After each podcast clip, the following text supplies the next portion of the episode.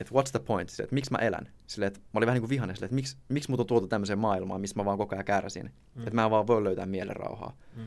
Ja jos mulla oltaisiin tuotu sellainen nappi, missä mä olisin voinut painaa, että okei, että painat tätä nappia, sua ei ole ikinä ollut olemassa. Kuka ei pysty kaipaa sua, koska sua ei ikinä ollut olemassa. Kuka ei kärsi siitä, että sä katot. Pff, mä olisin painanut sitä tälleen. Saman tien. Ei kysymystäkään. Oikeasti. Mä vaan koen, että okei, että mä en vaan voi löytää mielenrauhaa. Tervetuloa Ajatukset sanoiksi podcastiin. Mua kiehtoo kuulla, miten me ihmiset menemme vaikeiden aikojen läpi, jopa sellaisen kärsimyksen, joka tuntuu läpipääsemättömältä. Kutsun sutkin kuulemaan, mitä vieraani ovat oppineet ja mitä he ovat oivaltaneet näinä haastavina aikoina. Mä uskon, että äärimmäisen vaikeidenkin asioiden kohtaaminen voi synnyttää oivalluksia, joista voi kasvaa syvää viisautta elämää kohtaan. Jos puhuminen ei natsaa, niin kuuntelu voi jeesaa. Moi! Kiva, kun sä oot tullut mukaan kuuntelemaan Ajatukset sanoiksi podcastia. Tämän päivän jaksossa me tullaan käymään läpi Erik Marttisen kiehtovaa elämäntarinaa. Erik nimittäin kasvoi rakastavassa lestadiolaisessa perheessä, mutta kasvun myötä sisällä alkoi nousta haastavia kysymyksiä, jotka voimistuivat vuosi vuodelta. Lopulta oli ratkaisun aika. Tämän päivän jaksossa me tullaan käymään läpi sitä, että miten Erik uskalsi alkaa elää oman näköistä elämää. Tervetuloa mukaan kuuntelemaan. Otan tosta. Okei, itse asiassa aloitetaan tästä. Tervetuloa Ajatukset sanoiksi podcastiin. Öö, mulla on tänään vieraana Erik Marttinen ja Erik ottaa kulkeet päästä heti, koska Joo. tämä on vähän epäluonnollista ehkä välillä kuunnella. Öö, Mutta siis just kysyin Eerikiltä, että milloin hän tämä prosessi aloitti, mistä me tullaan puhumaan, niin lähti ekan luokalla. Erik siis kasvoi lestadiolaisessa perheessä ja ykkösluokalla alkoi nousemaan tuntemuksia, että onko tämä mun juttu, onko tämä mun näköistä. Ja oliks vuo- nyt sä oot 27-vuotias, 28. 28-vuotias, niin sen ykkösluokasta tähän hetkeen asti niin on ollut prosessi, missä sä oot päättänyt jättää lestadiolaisuuden taakse. Voiko sen noin sanoa? Kuulostaa vähän raffilta tolleen, mutta Miten sä sanottaisit periaatteessa noin. Kun en mä ikin tehnyt mitään semmoista selkeät konkreettista, että nyt mä eroon tästä Niin. tyylistä. Se on ehkä pikkuhiljaa vaan niinku ollut semmoinen, että vähän niinku ajautunut siitä, Mm. vähän niinku pikkuhiljaa pois. Et ei ollut mitään semmoista okei, että mä jättänyt lestadiolaisuuden, ta- taakse. Mutta sitten jos sen pistää paperille, niin periaatteessa sillähän se on. joo, joo. Ja niin, tota, mä en tiedä, että haluatko vielä tehdä jotain introa tähän vielä. No siis, mistä, mistä, miten me ollaan päästy tähän huoneeseen on, että minä ja Erik opiskellaan Jyväskylässä ö, samassa maisteriohjelmassa. Me tutustuttiin vuosi sitten. Ja itse asiassa tähän alkuun on pakko sanoa, että nyt kun me katsotaan tätä studioa, niin Erik Marttinen, vieras, joka istuu mun edessä tällä hetkellä, on ollut yksi suurimmista tekijöistä, että mä oon aloittanut tämän prosessin. Äijä punastuu, hä? Joo, tää, Tota, koska mä en olisi ikinä olisi uskaltanut jotenkin itse lähteä tekemään tätä, mutta kun vuosi sitten tapas Eerikin ja inspiroitu Eerikin omasta tarinasta, mi- mitä me tullaan nyt käymään läpi, niin mä aloin uskaltaa olla oma itteni. Ja tää on teos siitä. Ja tää on nyt oikeasti. Sä oot niinku, pääset nyt witnessaat tätä. Kela, että sä oot ollut iso syy tähän. Joo, toi on jotenkin vaikea vieläkin jotenkin ehkä sisäistää, että meikällä olisi ollut minkälaista vaikutusta. Koska Ne. mä koen, että mä oon millään tavalla ollut mitä se, että okei, Erkka teen näin tai teen noin. Ne. Niin se tuntuu olevan, että okei, että meikällä olisi ollut minkäänlaista vaikutusta mihinkään. Mutta siis, siis tosi siisti kuulla. Ja toivottavasti se, että mä pystyn just kertoa vähän kokemuksia, voi myös jollain tavalla resonoida muiden ihmisten kanssa, vaikka ne olisi ihan mistä vaan lähtökohdista itse. Et Mm. Ei tarvitse se, että okei, että mä oon lesteudelainen ja mä vaikka käyn vähän samanlaisia Jakobin paineja päässä läpi kuin mitä Erik on käynyt, niin vaan silloin mä saada, voin saada tästä tarinasta irti. Vaan toivottavasti tästä voi ihan kuka vaan saada minkälaista vaan inspiraatioa. Mm. Ja vaikka se inspiraatio on edes jonkinlaista uutta näkökulmaa elämään. Ja nähdään, että okei, että tällaisia kokemuksia jollain voi olla. Jollekin arkipäivä voi näyttää tältä ilman, että voisi ikinä ajatella, että okei, että ihmiset kasvaa tämmöisessä viitekehyksessä ja niillä on tämmöiset arvot lapsesta asti, kun Mm. omassa perheessä on tosi erilaiset. Et ihan, joo. Hienoa, hienoa. Tota, lähdetään tällä kysymyksen liikkeelle.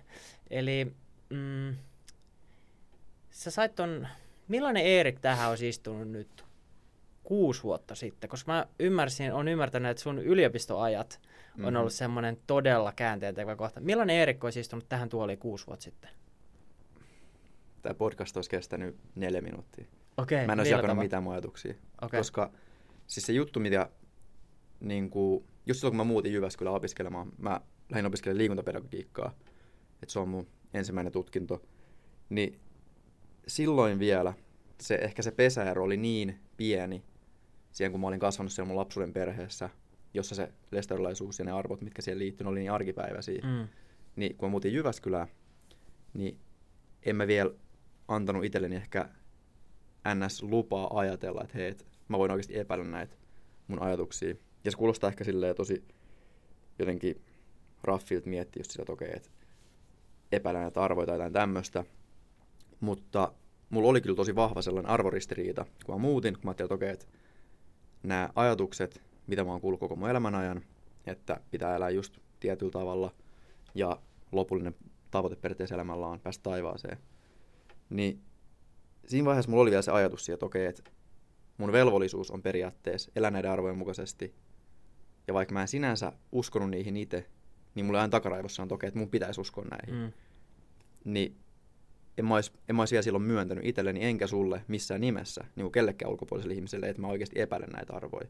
Mm. Tai näitä, tota, niin, näitä ajatuksia, mihin mä oon niin kasvanut. Okei, eli ne, sä, sä tiesit, että semmoinen muutos jyllää sun sisällä, mutta sä et olisi jotenkin uskaltanut jakaa sitä muille ja sä et ollut jotenkin vi- siinä vaiheessa prosessia vielä todellakaan.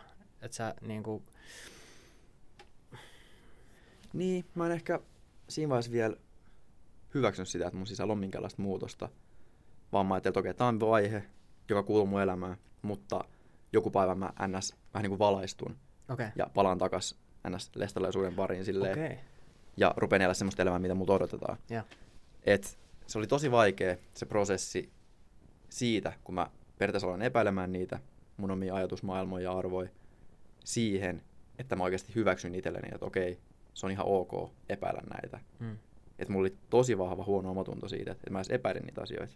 Koska junnusta asti mä olin kuullut sitä, että okei, että jos sä epäilet näitä asioita, mitä vaikka tuolla niin Jumalan palveluksissa sanotaan, niin se on periaatteessa saatana, joka puhuu sit siellä sun korvassa ja kertoo sulle, että okei, että sä oot viisaampi kuin Jumala, jos sä Joo. epäilet näitä asioita.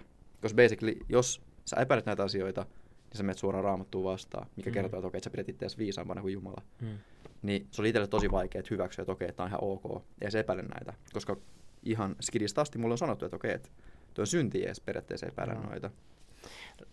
tota, lähdetään, mennään, lähdetään tästä, jatketaan, men, lähdetään, mennään sun lapsuuteen, nuoruuteen. Millaista se oli kasvaa lestadiollisessa perheessä? Mi- mi- millaiselta sun arki näyttää? Kato, kun mä en itse Joo, myöskään tiedä. joo. Meidän arit on varmaan ollut todella erilaisia silloin. Voi olla, mutta varmaan monella tavalla tosi samanlaisia myös. Mm. Mm. Siis nyt tähän heti alkuun mä haluan erottaa, että mä oon siis esikoislesterilaisperheestä ja en nyt koe, että tässä on mitään hirveät tarvetta lähteä just jotain nyansseja käymään läpi, että miten esikoislesterilaisuus eroaa vanhoillislestarilaisuudesta.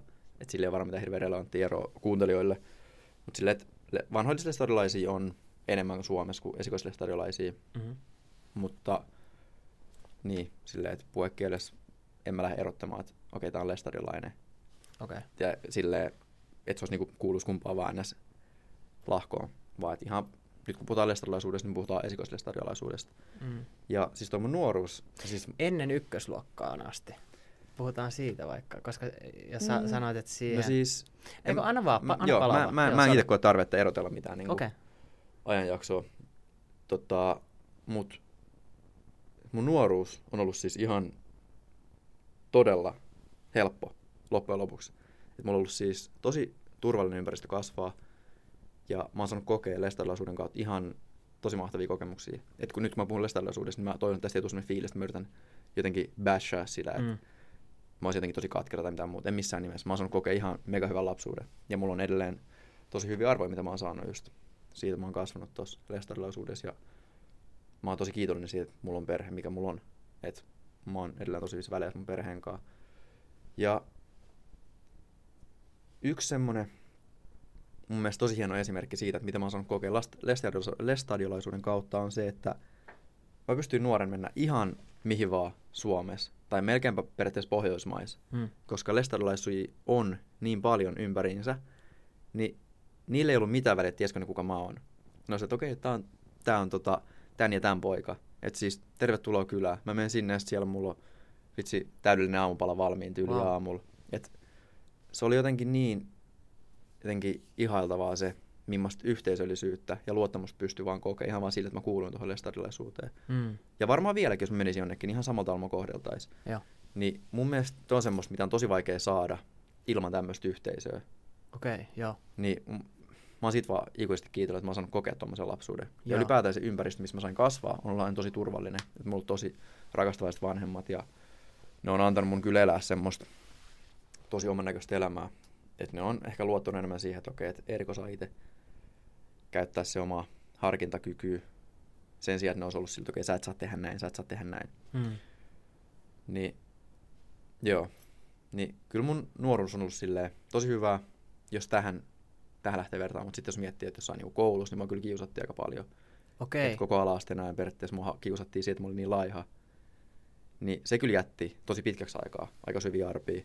Ja mä en tiedä, että oliko se sitten loppujen lopuksi siitä, että mä olin lestadiolainen ja sitten ne keksi jonkun syyn Niin, periaatteessa, mis- mistä ne vois haukkua mua. Että se oli nyt se mun paino niin. koska kyllä mun muitkin saruksia, meitä on siis kuusi yhteensä, niin koska kyllä mun muitkin saruksia on kiusattu koulussa. Mä en tiedä, onko siis joku sellainen juttu, että minkä muut on aistinut. Okei. Että okei, että tää on vähän tälle erilaisesta perheestä, niin tota on helppo kiusata, helppo kohde. Joo. Mä en tiedä, mä en vieläkään tiedä, että mikä se oikea syy oli. Koska mulla on vaikea uskoa, että se on pelkästään siksi, että mä olin niin laiha. Niin, niin. Et siitä, siitä mulla on silleen ikäviä muistoja aika Joo. paljon ala-asteella, mutta ihan siis lestad- lestadiolaisuuden parissa elämisestä mulla on kyllä siis ihan tosi hyviä muistoja. Okei. Okay. Ja niin kuin mä sanoin, niin vasta siellä yliopistossa mä rupesin oikeasti käymään läpi niitä prosesseja, että uskoks mä näin. Mm. Niin vaikka me puhutaan siitä ekasta luokasta, voi Ne. mennä siihen jossain välissä, Ne, ne. niin ei se vielä silloin ollut semmoista oikein, että mä epäilen näitä asioita. Joo, joo. Mikä sul sit siinä, kun sä sanoit se, oliko se tässä ennen podcastia, sanoit sä, että ekan luokalla olet Joo. kyseenalaistaa, niin, tai ei kyseenalaista, mutta tun- mitä sä olet tuntea silloin? Mistä se ekaluokka nyt tuli sun mieleen? Joo, siis kun ekan luokalla, tiedätkö joskus Junnon 20 vuotta sitten, yli 20 vuotta sitten, mm. sitten oli varmaan 21 vuotta, kun mä olin ekan luokalla, Ne.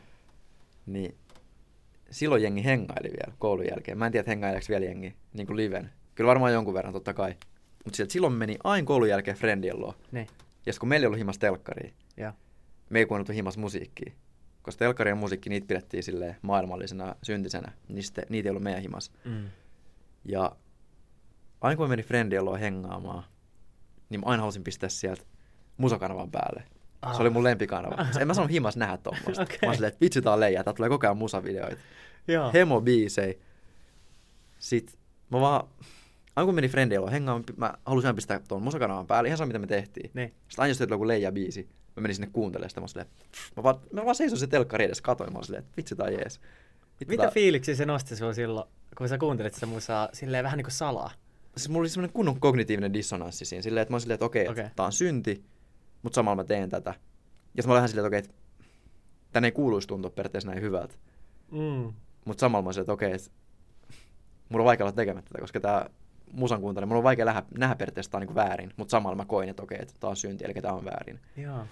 Niin sit aina iltaisin, mun faija oli semmoinen tapa, että mä en käytiin iltarukous yhdessä. Okei. Okay. Ja sitten mun faija oli silleen semmonen tapa, että se halusi aina illalla kysyä, että onko meillä mitään vaikka niinku huonoa omatuntoa tai tämmöistä, jos me haluttaisiin vaikka kertoa faijalle, Mm. että me ei tarvitsisi mennä nukkumaan huonolla, huonolla omatunnolla. Ja siinä oli vähän semmoinen ajatus silleen, että tämä voi kuulostaa tosi diipiltä jollekin, joka ei ole kasvanut vaikka uskonnollisessa perheessä, mutta silleen, että jos vaikka sattuisi käymään se, että mä vaikka kuolen yön aikana, että sitten mulla on ollut puhdas omatunto ja pääsen taivaaseen, Mm. niin se oli iskellä sellainen tapa olla sille, että hei, että se on niinku turvallinen ympäristö, että jos sulla on mitään huonoa omatuntoa, niin sä voit niinku kertoa mulle, että ei Mm. tarvitse sen, ta- sen, sen takia nyt menettää yön niin, ja mennä nukkumaan, niinku, sillä sä kärsit siitä.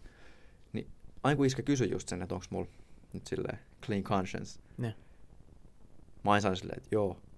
Mutta sitten samalla mä silleen, ah, vitsi, että ei mulla kyllä ole puhdas omatunto, että Mm. mä oon syntinen tällä hetkellä. Et jos mä kuolisin, nyt mä joutuisin helvettiin, koska mä oon kuunnellut sitä musiikkia. Okay. Ja sitten se oli myös sellainen, että mä en halunnut periaatteessa kertoa siitä ja myöntää, että mulla on tolleen huono omatunto ja syntinen fiilis, koska mä en itse uskonut siihen, että nyt jos mä vähän niin kuin pyydän anteeksi, että mä oon kuullut musiikkia, että mä en mukaan tekisi sitä uudestaan. Mä oon silleen, että mä tiedän, että mä tykkään musasta niin paljon, että mä tuun kuuntelemaan seuraavan päivän todennäköisesti uudestaan musaa. Joo. Niin en mä halua pyytää tästä anteeksi. Koska se ei tuntuisi aidolta. Mm. Niin mä en ikin kehdannut edes pyytää siitä, niin kuin periaatteessa anteeksi, pyytää syntiä anteeksi, Mm. koska mä oon silleen, että mä oon vaan niin syntinen, että mä kuitenkin tuun kuuntelemaan uudestaan musaa. Niin sit mulla on ekas luokasta asti ollut sellainen fiilis, että okei, että mä en ole tarpeeksi hyvä taivaaseen, koska mä oon niin syntinen. Koska mä kuuntelen musaa. Wow, oho. Öö, nyt kun sä katsot taaksepäin, niin kyllähän tuo nyt varmasti, miten tuo on vaikuttanut suhun, että sä meet joka ilta semmoiseen fiilikseen, että sä et ole tarpeeksi hyvä taivaaseen. Onko sä huomannut, että miten se, mm, näkyykö se sun tämänpäiväisessä elämässä mitenkään? Mm, tämän päivässä elämässä ei onneksi enää niin paljon, mutta vielä ihan pari vuotta sitten tosi paljon. Et Millä mulle, tavalla? mulle tuli sellainen tosi sisäsyntyinen fiilis, että mä oon paha. Tai että mä oon syntinen. Ja sitä on kyllä ollut aika vaikea prosessoida. Ja periaatteessa pilkkoa palasiksi ja periaatteessa niin hiffaa, että mistä se tulee. Mutta sen mä oon kyllä huomannut, että mulla on tosi helposti ollut tosi pienistäkin asioista tullut sellainen fiilis, että okei, että mä oon paha. Mä aiheutan pahaa, mä oon syntinen. Mm. Ja mä sanoisin, että toi on ehkä semmoinen, ei nyt ainut syy missään nimessä, mutta sellainen, että tuolta mä voin helpoiten nähdä, että okei, tosta se on jo lähtenyt. Ja tosta asti mun on ollut jo se fiilis. Mm. Koska jos sä kasvat tuossa uskonnollisessa yhteisössä, jossa Niin. kerrotaan just, että tämmöinen, mikä, mikä vaan on niin syntiä, niin kyllä se kasvattaa sut tosi helposti siihen ajatukseen, että okei, että sä oot velvollinen sit elää eri tavalla. Ja sit jos sä elät tietyllä tavalla, niin sä oot paha, koska sä menet sitä niin periaatteessa opetuksia vastaan. Mm. Vaikka ei kukaan kysynyt sulta, että hei, et oot samaa mieltä näisen ns. yhteisten pelisääntöjen kanssa. Vaan sulle sanotaan, että okei, tässä on nämä pelisäännöt. Jos sä et pelaa näiden mukaan, niin sä oot paha ja syntinen. Joo. Niin sitten mulla vaan oli aina semmoinen, että ah, vitsi. Nyt jos mä kuolen, niin mä en pääse taivaaseen, vaan mä joudun helvettiin. Siksi, koska mä oon paha. Wow. Ja sit sä menit aina seuraavan päivän kuuntelemaan Joo. musiikkia. Joo. Kela Oliko kuin jotain paljon muita rakastaa musaa, että mä, mä oon valmis mennä helvettiin joka päivä sen takia. Kela. Dedication to music. Eiks niin? Ja oliko telkkarikin sit myös, niin kuin, mitä teette kotona?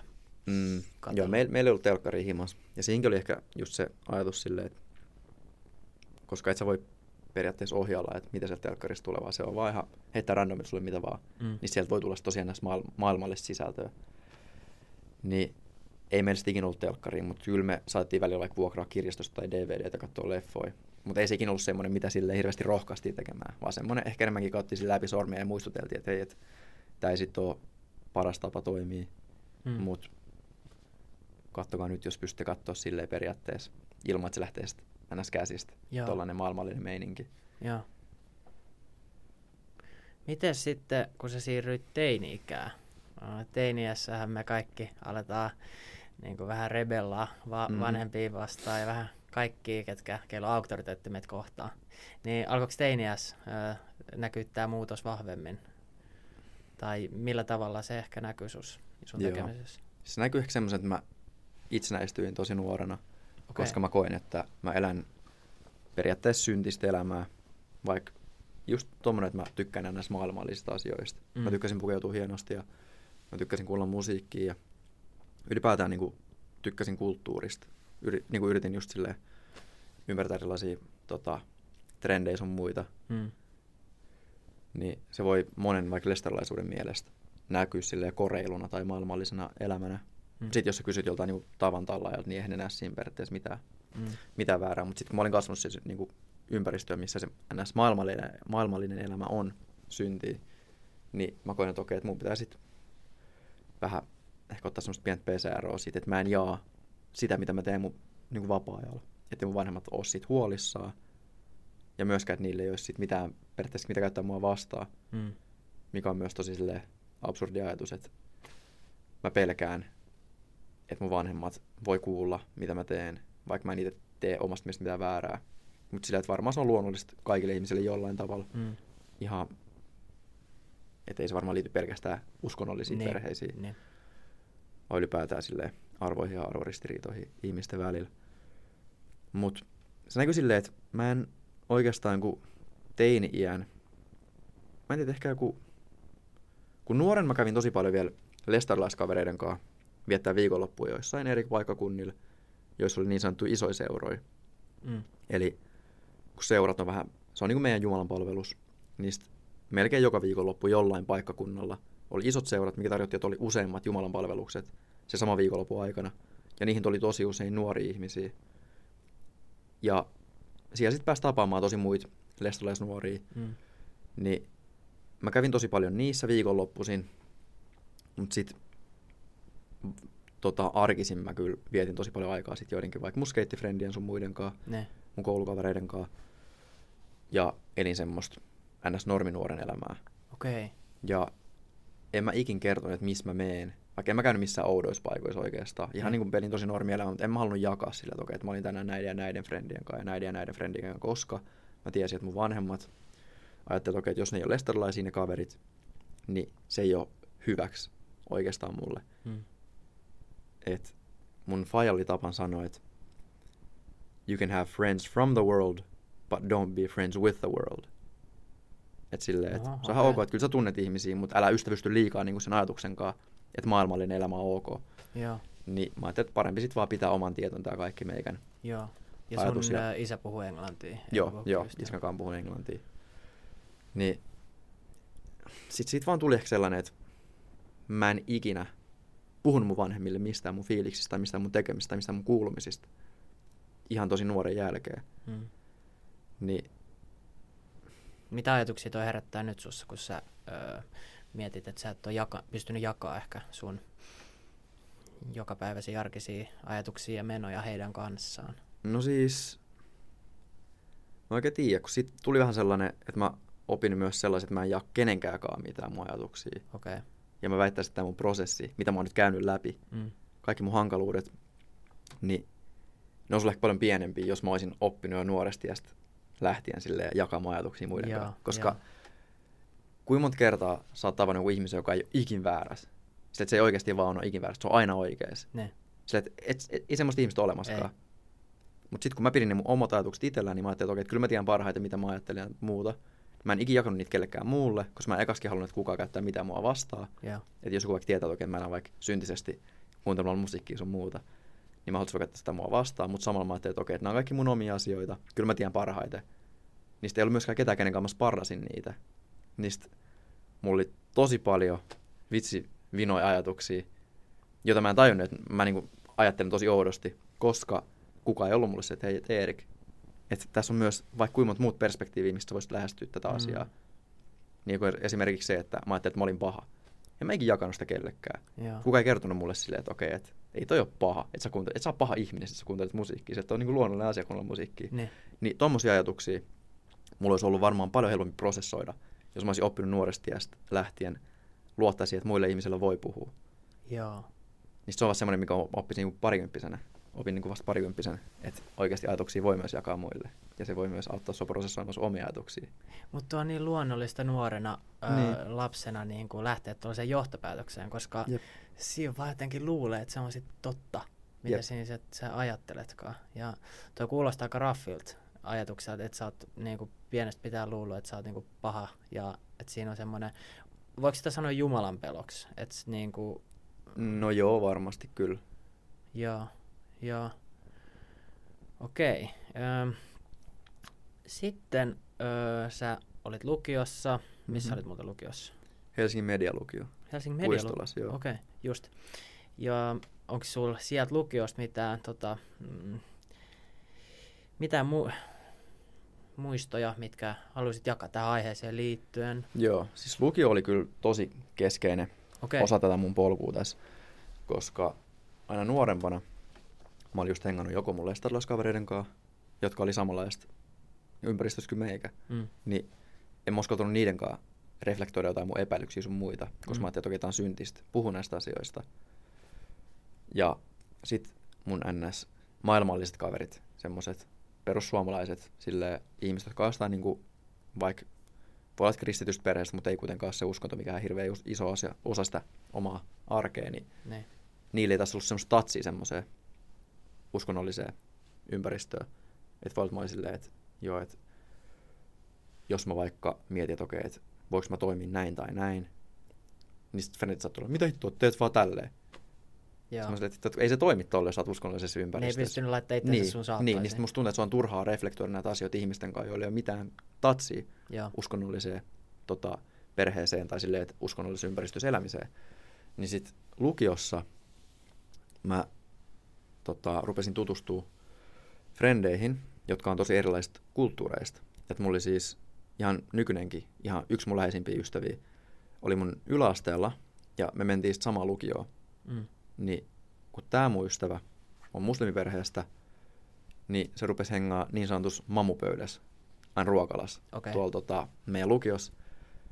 Ja tämä oli sellainen pöytä, missä oli vaan tosi paljon ihmisiä erilaisista monikulttuurisista taustoista. Joo. Ja sitä mun frendi kutsui mut syömään niinku niiden kanssa, silleen, että hei, tuu syömään meidän kanssa ruokaa. Mitä ajatuksia tuo muuten herätti sus silloin?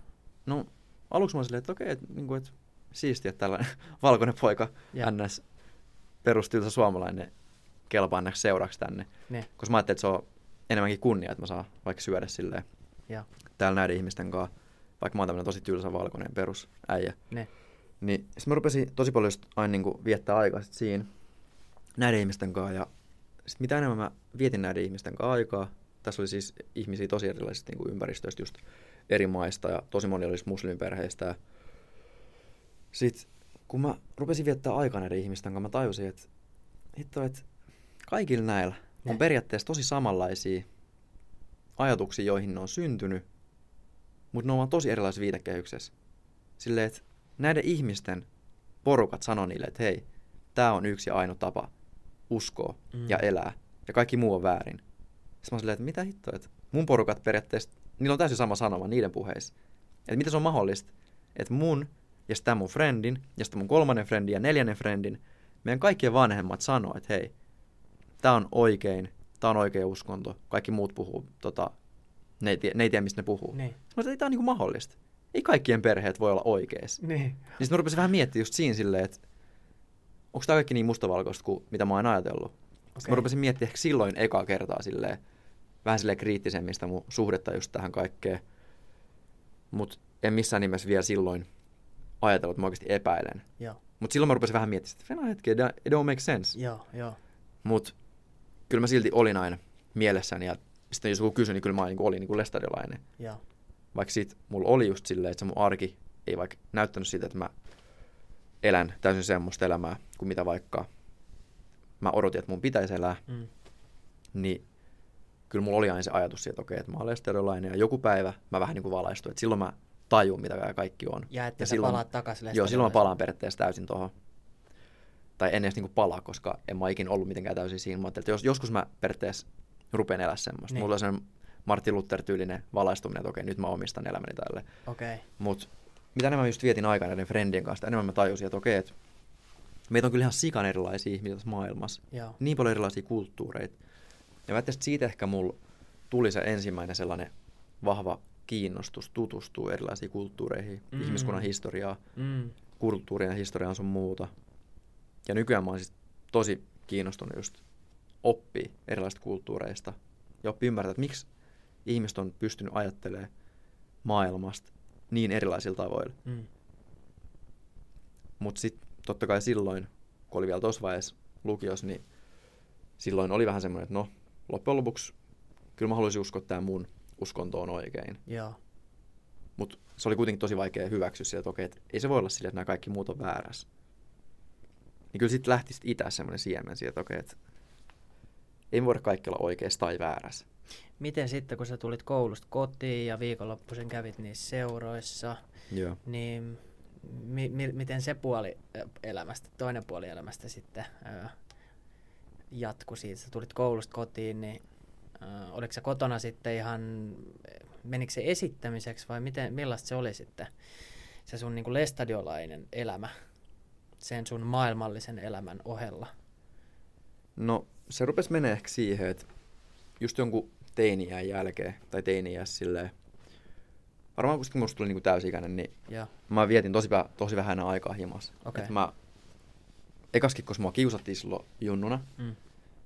ja mulla oli vaan semmoinen unelma, että okei, että joskus voispa mulla olla frendejä, ja voispa mulla olla ihmisiä ympärillä, jotka oikeasti aidosti tykkää meikästä. Mm. Niin sitten tuossa lukiossa, kun mulla rupesi tulemaan noita frendejä, niin mä olin vähän silleen, että okei, mun pitää pitää tästä kiinni. Että nyt mä en voi enää hengaa himassa, koska mä haluan hengaa frendien kanssa aina, jos se on mahdollista. Mulle vähän sellainen, että jos sä oot jossain aavikolla ja sulla on hemo jano, ja sä okei, nyt mun pitää juoda 100 litraa vettä, Joo, niin nyt mulle vähän sanoo, että okei, nyt mä haluan vaan koko ajan hengaa frendien kanssa.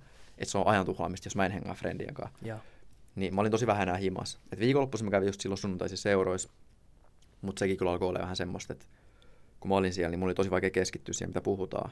että mä olisin halunnut pystyä keskittyä, mutta se oli vähän semmoista, että menee 15 sekuntia, sitten mä oon taas tajunnut, että taas mä, mun ajatukset meni johonkin ihan muualle. Sä olit paikalla, mutta samaan aikaan sä mä en ollut läsnä. siellä. Niin, läsnä. nimenomaan.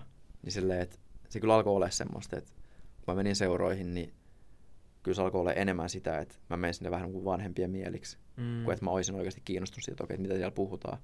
Pystyykö mut- se jakamaan näitä sun ajatuksia sinne äh, siellä sun lestarilaisten kavereiden kanssa yhtään? En mä kehdannut, okay. en mä viittinyt. Se tuntui liian väärältä jakaa tuommoisia ajatuksia. Joo, joo, Mutta kyllä mä olisin varmasti voinut, joo. ihan varmasti. Joo. Koska mä, mä, en, mä oon aika varma, että mä en ollut ainut, jolla oli tämmöisiä ajatuksia. Okei, Siis en, mä voin luvata, että mä en ollut ainut, jolla oli näitä ajatuksia. okei, Okay. okei. Veikkaan, että se oli ehkä enemmänkin enemmistö. Mut Mut mä veikkaan, että jopa niillä saarnailla saattaa olla tämmöisiä ajatuksia välillä. Mut Okei. ku- en mä viittinyt puhua siitä silloin.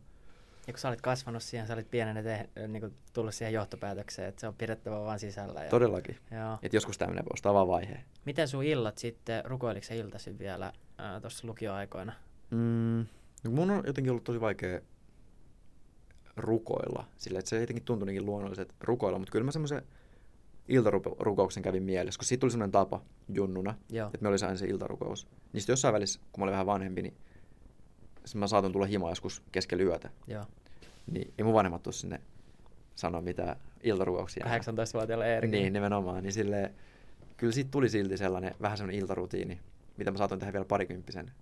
Että mä sanoin, että okei, mä käyn mielessä niitä iltarukouksia. Siitä tuli, siitä tuli vähän se jotenkin semmoinen turvallinen, rauhallinen fiilis. Kävikö siinä iltarukouksen lopussa sitä läpi, että onko sulla jotain myötätunnos, jotain mitä sä haluat saada?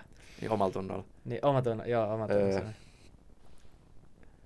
Kyllä, kyllä mulla oli siis jatkuvasti sellainen fiilis, että okei, että voisinpa mä löytää jostain semmoisen ns. valaistumisen. Mm, Että kyllä se oli ihan siis silleen parikymppiseksi asti. se dissonanssi siihen. Joo, todellakin, todellakin. Ja semmoinen huono omatunto. Sille, että kyllä se ihan siitä ekasta luokasta asti oli silleen ihan päivittäinen, että joo, et toivottavasti mä kuolen nyt, koska mä joutuisin helvettiin. Joo. Tota, Sitten lukion jälkeen Mm-hmm. yliopisto, missä sä nyt vielä opiskelet, Jyväskylän mm-hmm. yliopisto. Sä Joo. menit opiskelemaan liikuntapedagogiikkaa sinne. Joo. Öm, sä menit yliopistoympäristöön, niin kerro sun kokemuksesta siitä, vaikka miten siellä lähti hommat käyntiin ja miten tämä sun prosessi siitä eteni sitten. Mm, no siis, tää oli eka kerta mun elämässä, kun mulla on tullut semmoista konkreettista pesäroa mun perheeseen. Ja Joo. totta kai mä olin intis silleen, no mä olin vuoden intis ja silloinkin mä olin stadis. Mä olin Santahaminas intis ja mun porukat asuu siinä parinkymmenen minuutin ajomatkan päässä. Niin se ikin tuntui sieltä, että okei, nyt mä asuin jossain muualla oikein. Mä pystyn helposti mennä iltavapailla vaan mun porukoille syömään. Niin tää oli periaatteessa eka kerta mun elämässä, kun mulla oikeasti tuli sellainen konkreettinen, että okei, nyt mä en ole enää siinä samassa ympäristössä, jossa on se keskeinen viitekehys, tämä lestarilaisuus. Mm. Ja koska Jyväskylässä ei myöskään ollut semmoista keskeistä seurakuntaa, niin sitten mulle ei tullut myöskään tavaksi, että okei, mä rupean käymään tuolla seuroissa aina sunnuntaisi. Niin mulla tuli vihdoinkin sellainen ympäristö, jossa mä en ole ehkä semmoisessa tietynlaisessa kuplassa. Joo. Ja aluksi siinä syksyllä, niin kyllä mä esimerkiksi oli mun kämpiksi lähes silleen, että joo joo, että mä oon niinku lestadilainen ja kaikkea tämmöistä. Mut sit kyllä mun kämppis rupesi ehkä huomaamaan musta semmosia, että mulla on semmosia tietynlaisia Jaakobin paineja päässä, Joo. mitä mä en suostunut ehkä itsellenikään myöntää.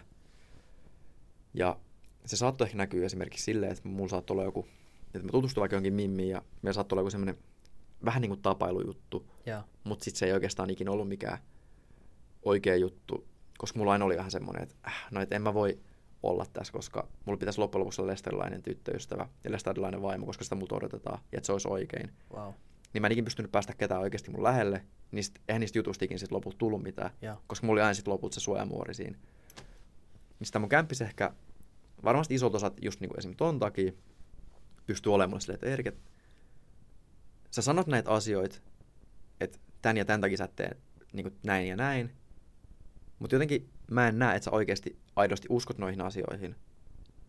Ja se ehkä antoi mulle semmoisen ympäristön, missä mä voin turvallisesti kertoa näitä mun ajatuksia ilman, että mulla tulee fiilis, että mut tuomita tai mitään tämmöistä. Mm. Niin mä uskalsin ehkä pikkuhiljaa alkaa jakaa sille näitä mun ajatuksia, näitä mun tunteita. Ja se auttoi mua sikan just sparraamaan sitä, että okei, että mitä mä oikeasti ajattelen. Mutta se teki sen kyllä tosi kohteliaasti myös sille, että se ei mitenkään ruvennut puskea, että puskea, että hei Erik, on väärin, mitä sä uskot. Joo. Vaan se antoi mulle semmoisen tosi turvallisen tilan, aidosti jakaa niitä mun fiiliksiä, reflektoida niitä. Ja mitä enemmän mä just mietin niitä, niin sitä enemmän mä opin ehkä hyväksyä ja myöntää itselleni sen, että no, ehkä mä en oikeastaan uskoisi näihin asioihin, jos multa ei odotettaisi sitä ulkopuolelta. Mm. Mutta mun oli tosi vaikea päästä yli siitä ajatuksesta, että mä tuotan pettymyksen mun ympäristölle ja mun perheelle, jos mä en elä näiden niin odotusten mukaisesti. Joo. Niin sit siinä jossain niin kuin parikymppisen, tota, mä olin asunut tässä vaiheessa ehkä vuoden, vuoden mä olin asunut tässä vaiheessa nyt Jyväskylässä vähän päälle, Ne. niin mulla vaan alkoi tulla sinne valtava ahdistus siitä, että miten pystyn navigoida tämän kaiken keskellä. Silleen, että mun ympäristö sanoo mulle, että mun pitää elää näin.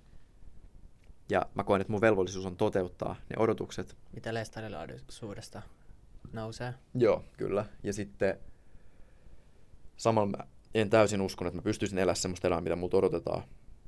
Niin mulla tuli semmoinen tosi vahva jotenkin semmoinen taakka, että mä koin, että vaikkapa mun vanhempien odotukset ja niiden pettymys ja suru, mitä tulisi siitä, että mä en elä niiden odotusten mukaisesti, on kaikki mun harteilla. Ja tässäkin on tärkeää ottaa huomioon se, että se, että mun vanhemmat odotti multa tiettyä, tietynlaista ja edelleenkin odottaa varmaan omalla osallaan jo tietynlaista elämää, niin se ei tule missään nimessä siitä, että ne olisi tosi vaativia tai että ne haluaisi mulle pahaa, vaan aidosti se niiden näkemys maailmasta on se, että me ollaan täällä vaan väliaikaisesti Mm. ja kuoleman jälkeen, jos me uskotaan just, että Jeesus on meidän vapahtaja, eletään just tietyllä tavalla, uskotaan, että Jumala on kuollut meidän syntien, syntien takia ja tälleen, niin me voidaan päästä taivaaseen. Mutta sitten jos me ei päästä taivaaseen, niin me joudutaan helvettiin. Ja se on pahin asia, mitä voi ikin tapahtua. Että ei ole mitään pahempaa kuin tämä. Niin niillähän se on pahin ajatus, mitä mulle voi käydä. Mm. Omalle pojalle. Niin, että niiden oma poika joutuu helvettiin. Ja se on itse asiassa asia, minkä kanssa mä oon myös painunut silloin joskus näihin aikoihin, kun se mun ajatus oli se, että jos mun vanhemmat olisi nyt periaatteessa voinut päättää, että kumpi olisi parempi, että mä olisin vaikka kuollut lapsena, semmoisessa niin ns. lapsen uskossa, päässyt taivaaseen, Mm. tai elänyt tälleen syntisesti ja mä olisin joutunut helvettiin, niin sehän olisi ollut paljon helpompi päätös, että okei, että Erik kuolee nyt nuorena, niin me päästään näkemään se taivaassa, koska se on se, millä on merkitystä. Mm. Se oli myös vähän sellainen, niin kuin, mikä oli vähän vaikea hyväksyä itselleni. Ei mun vanhemmat ikinä sanonut mulle näin, Joo. mutta mä koin, että okei, että niillä on niin vahva se usko, että mikään muu ei tule sen edelle. Niin, O- oliko toi sun kämppis ö, ensimmäinen henkilö, kuka on pystynyt alkaa sparraa sua sun ajatusten kanssa? Siitä sun dissonanssista. joo, koska ehkä niin monella kun mä olin ollut sieltä, okei, että mä olen lestarilainen, mä uskon näin, niin tämä henkilö oli eka, joka uskalsi olla silleen, että mä en usko tohon, mitä sä puhut. Wow. Mä en usko, että sä uskot tohon, mitä sä puhut. Mikä merkitys silloin on ollut, että hän, sä oot löytänyt noin hyvän tukevan kaverin siinä, tossa kohdassa? Rehellisesti mä en tiedä, mä mietin itse tätä samaa, että miten, miten me löydettiin vähän niin kuin toisemme. Niin. Koska me ollaan ollut toisillemme molemmat Niin. super tärkeitä niin kuin henkilöitä ihan tämmöisessä elämän navigoinnissa. Että siis mä oon kyllä ikuisesti kiitollinen tälle henkilölle, Joo. koska ilman sitä mä, mulla ei ole mitään, missä mä olisin nyt. Että missä tilanteessa mä olisin niin kuin vaikka mentaalisesti tai muuta. Joo. Mutta joo, niin näissä vaiheissa mulle tuli vaan ihan valtava ahdistuneisuus siitä, että mä koin, että okei, että multa odotetaan tietynlaista elämää ja mä aiheutan pettymyksen. Sen lisäksi mä oon paha. Ja sitten se, että nyt mä otan periaatteessa sivullisia uhreja tähän mukaan. Se, että mä vaikka tutustun mimmeihin, mm. Siis mulla on joku juttu niiden kanssa. Sitten ne odottaisi multa vähän enemmän, sitten mä joudun olla silleen, että joo, että et, et sä voi tulla lähelle loppujen lopuksi, Joo. koska mulla on tää mun lestarilaisuus, jonka taakse mä voin vähän niin kuin mennä tähän tota, suojaan ja olla vaan silleen, että en mä voi ikin olla sunkaan oikeasti missään jutuissa, Joo. koska mulla pitää olla lestarilaisvaimo tyylisesti. Mutta sä et koskaan sanonut tota niille. Sanoin, sanoin. Sanoit, joo, okei. joo, joo, kyllä mitä, mä sanoin. mitä ne sanoisit siihen? No siis, kyllä se oli vähän semmoista, että ei sit varmasti ikin tullut sille hyvä fiilis, mutta aika hyvin porukka myös myönsi sen, että okei, tai niin kuin hyväksy periaatteessa, mutta kyllä siitä aina tuli silleen tosi nihkeä fiilis sit sille toisella, osa, toisella Joo. osapuolella. En se ollut ikin minä, jota sattui siinä, vaan se oli se toinen, jolle mä tuotin sen pettymyksen, mistä mulle tuli koko ajan jatkuvasti pahempi ja pahempi huono omatunto. Niin siinä vaiheessa mulla tuli silleen vielä vahvemmaksi se fiilis, että mä oon paha ihminen, että mä aiheutan tällaista. Ja sitten samalla tuli vähän semmoinen fiilis, että miten mä voin navigoida tämän asian kanssa. Että mä koin, että mä olin vähän niin kuin loukussa Mm. sen tilanteen vankina, että mä en voi täällä mitään. Että mä olin, mun piti elää vähän tämmöistä kaksoiselämää kahden arvomaailman välillä. Ja mä en kokenut, että siitä on mitään pakoreittiä pois. Sä luulit, että se tulee jatkuu koko loppujen Joo, joo, joo, sataporos, ehdottomasti. Niin sit mulla tuli semmoinen valtava ahdistuneisuus. Ja aluksi se oli semmoista suht ehkä hillittyä ahdistusta, mutta sitten se vaan rupesi jatkuu ja jatkuu. Joo, Sitten mä silleen, että, että miksi tämä ahdistus lähde pois. joo. Ja sit, sit tuli koko ajan vaan pahempi ja pahempi. Kun sit yhdessä vaiheessa tota, mulla alkoi olla vähän semmoista juttuja Mimmin kanssa, joka sit oli lestarilaisperheestä. Okei. Okay. Ja sitten mä ajattelin, että okei, että mulla on tosi kiva tämän Mimmin kanssa ja meillä on tosi hyvä juttu tässä, että tää on niinku tosi lupaava juttu. Ja sitten mä koin, että nyt koska tää on tästä lestarilaisperheestä, Mm.